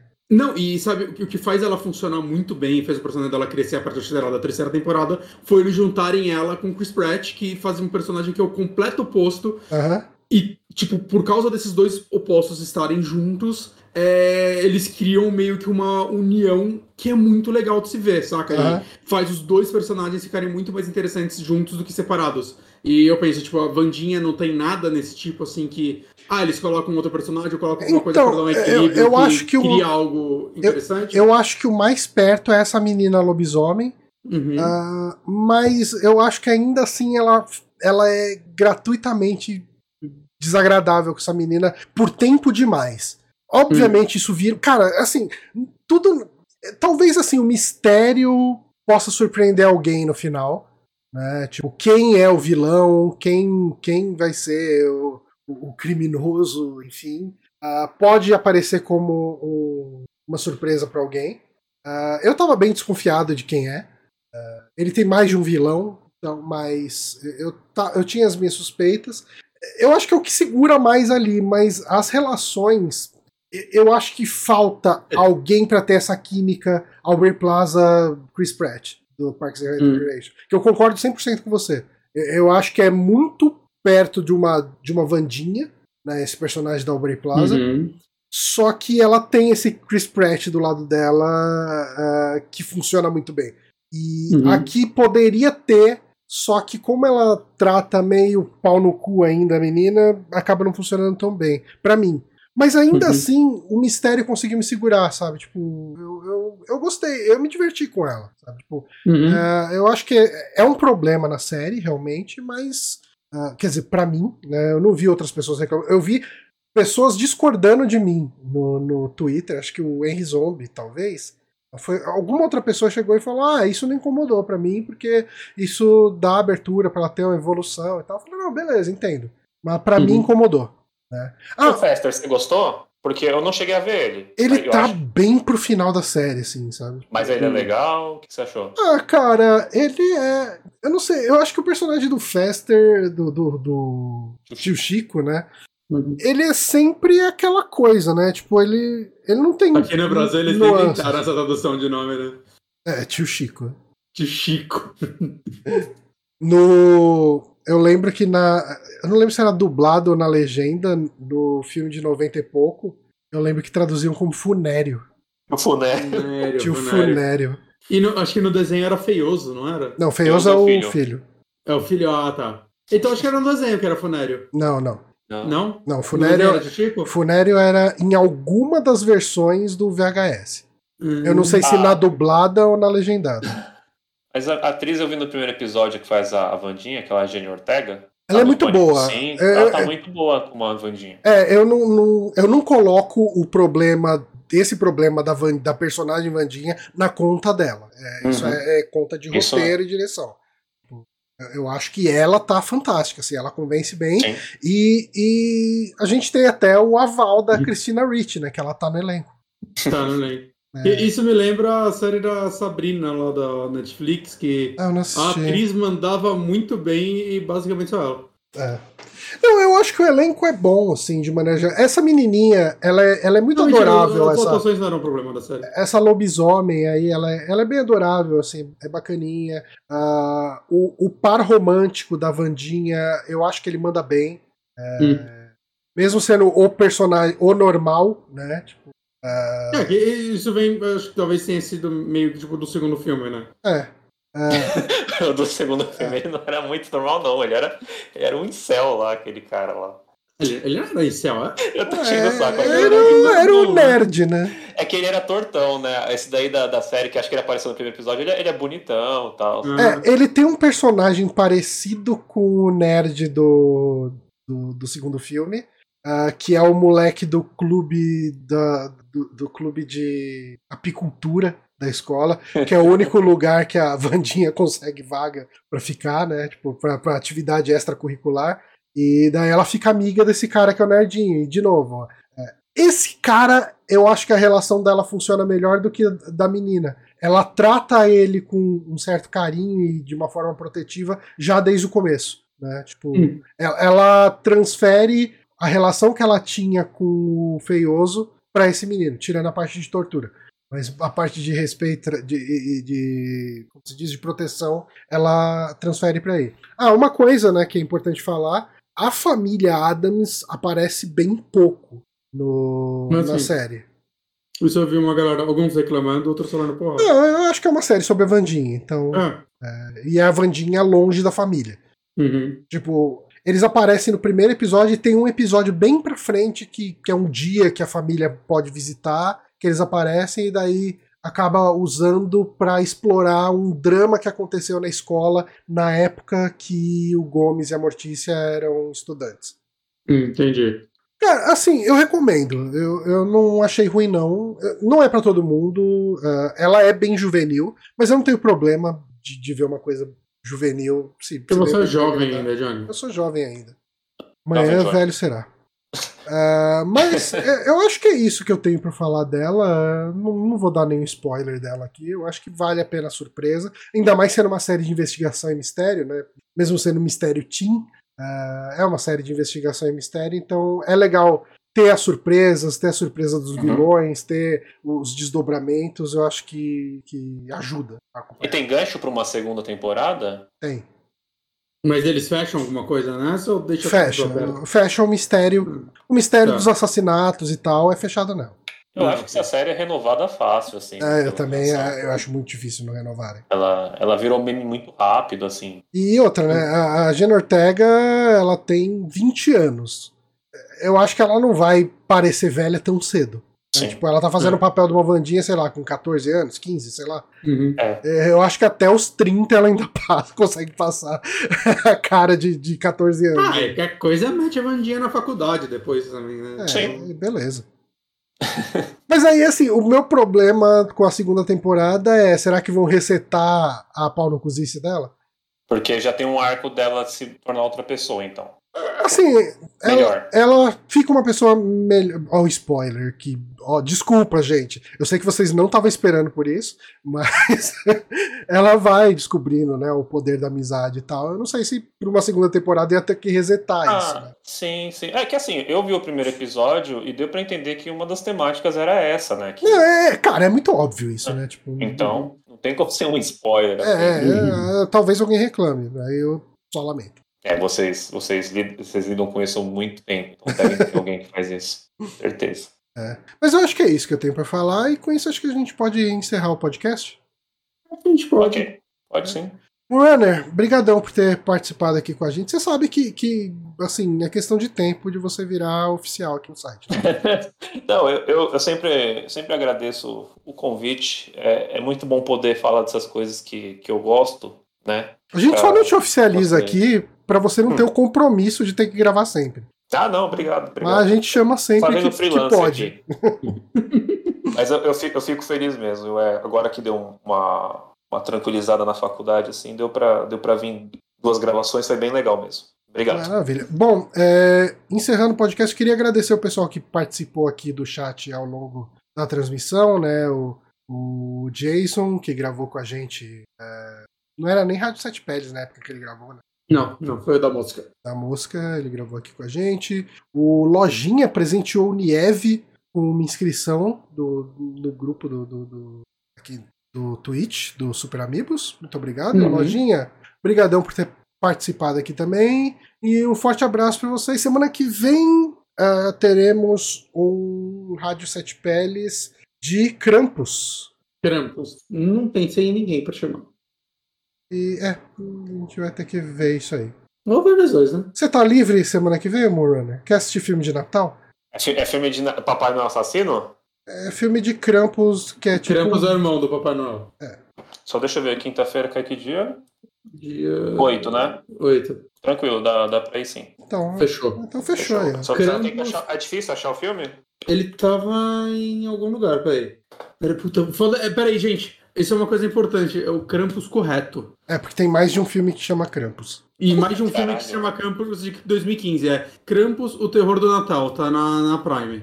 Qual, qual é a. De que país que é esse filme é? Estados Unidos, é do diretor do Trick or Treat. Ah, beleza, beleza, beleza. É que tem um filme de Papai Noel que acho que é islandês. Ih, fudeu, fudeu. Tá na Lion Gate Plus. Vai ter que baixar. Vou pagar R$6,90.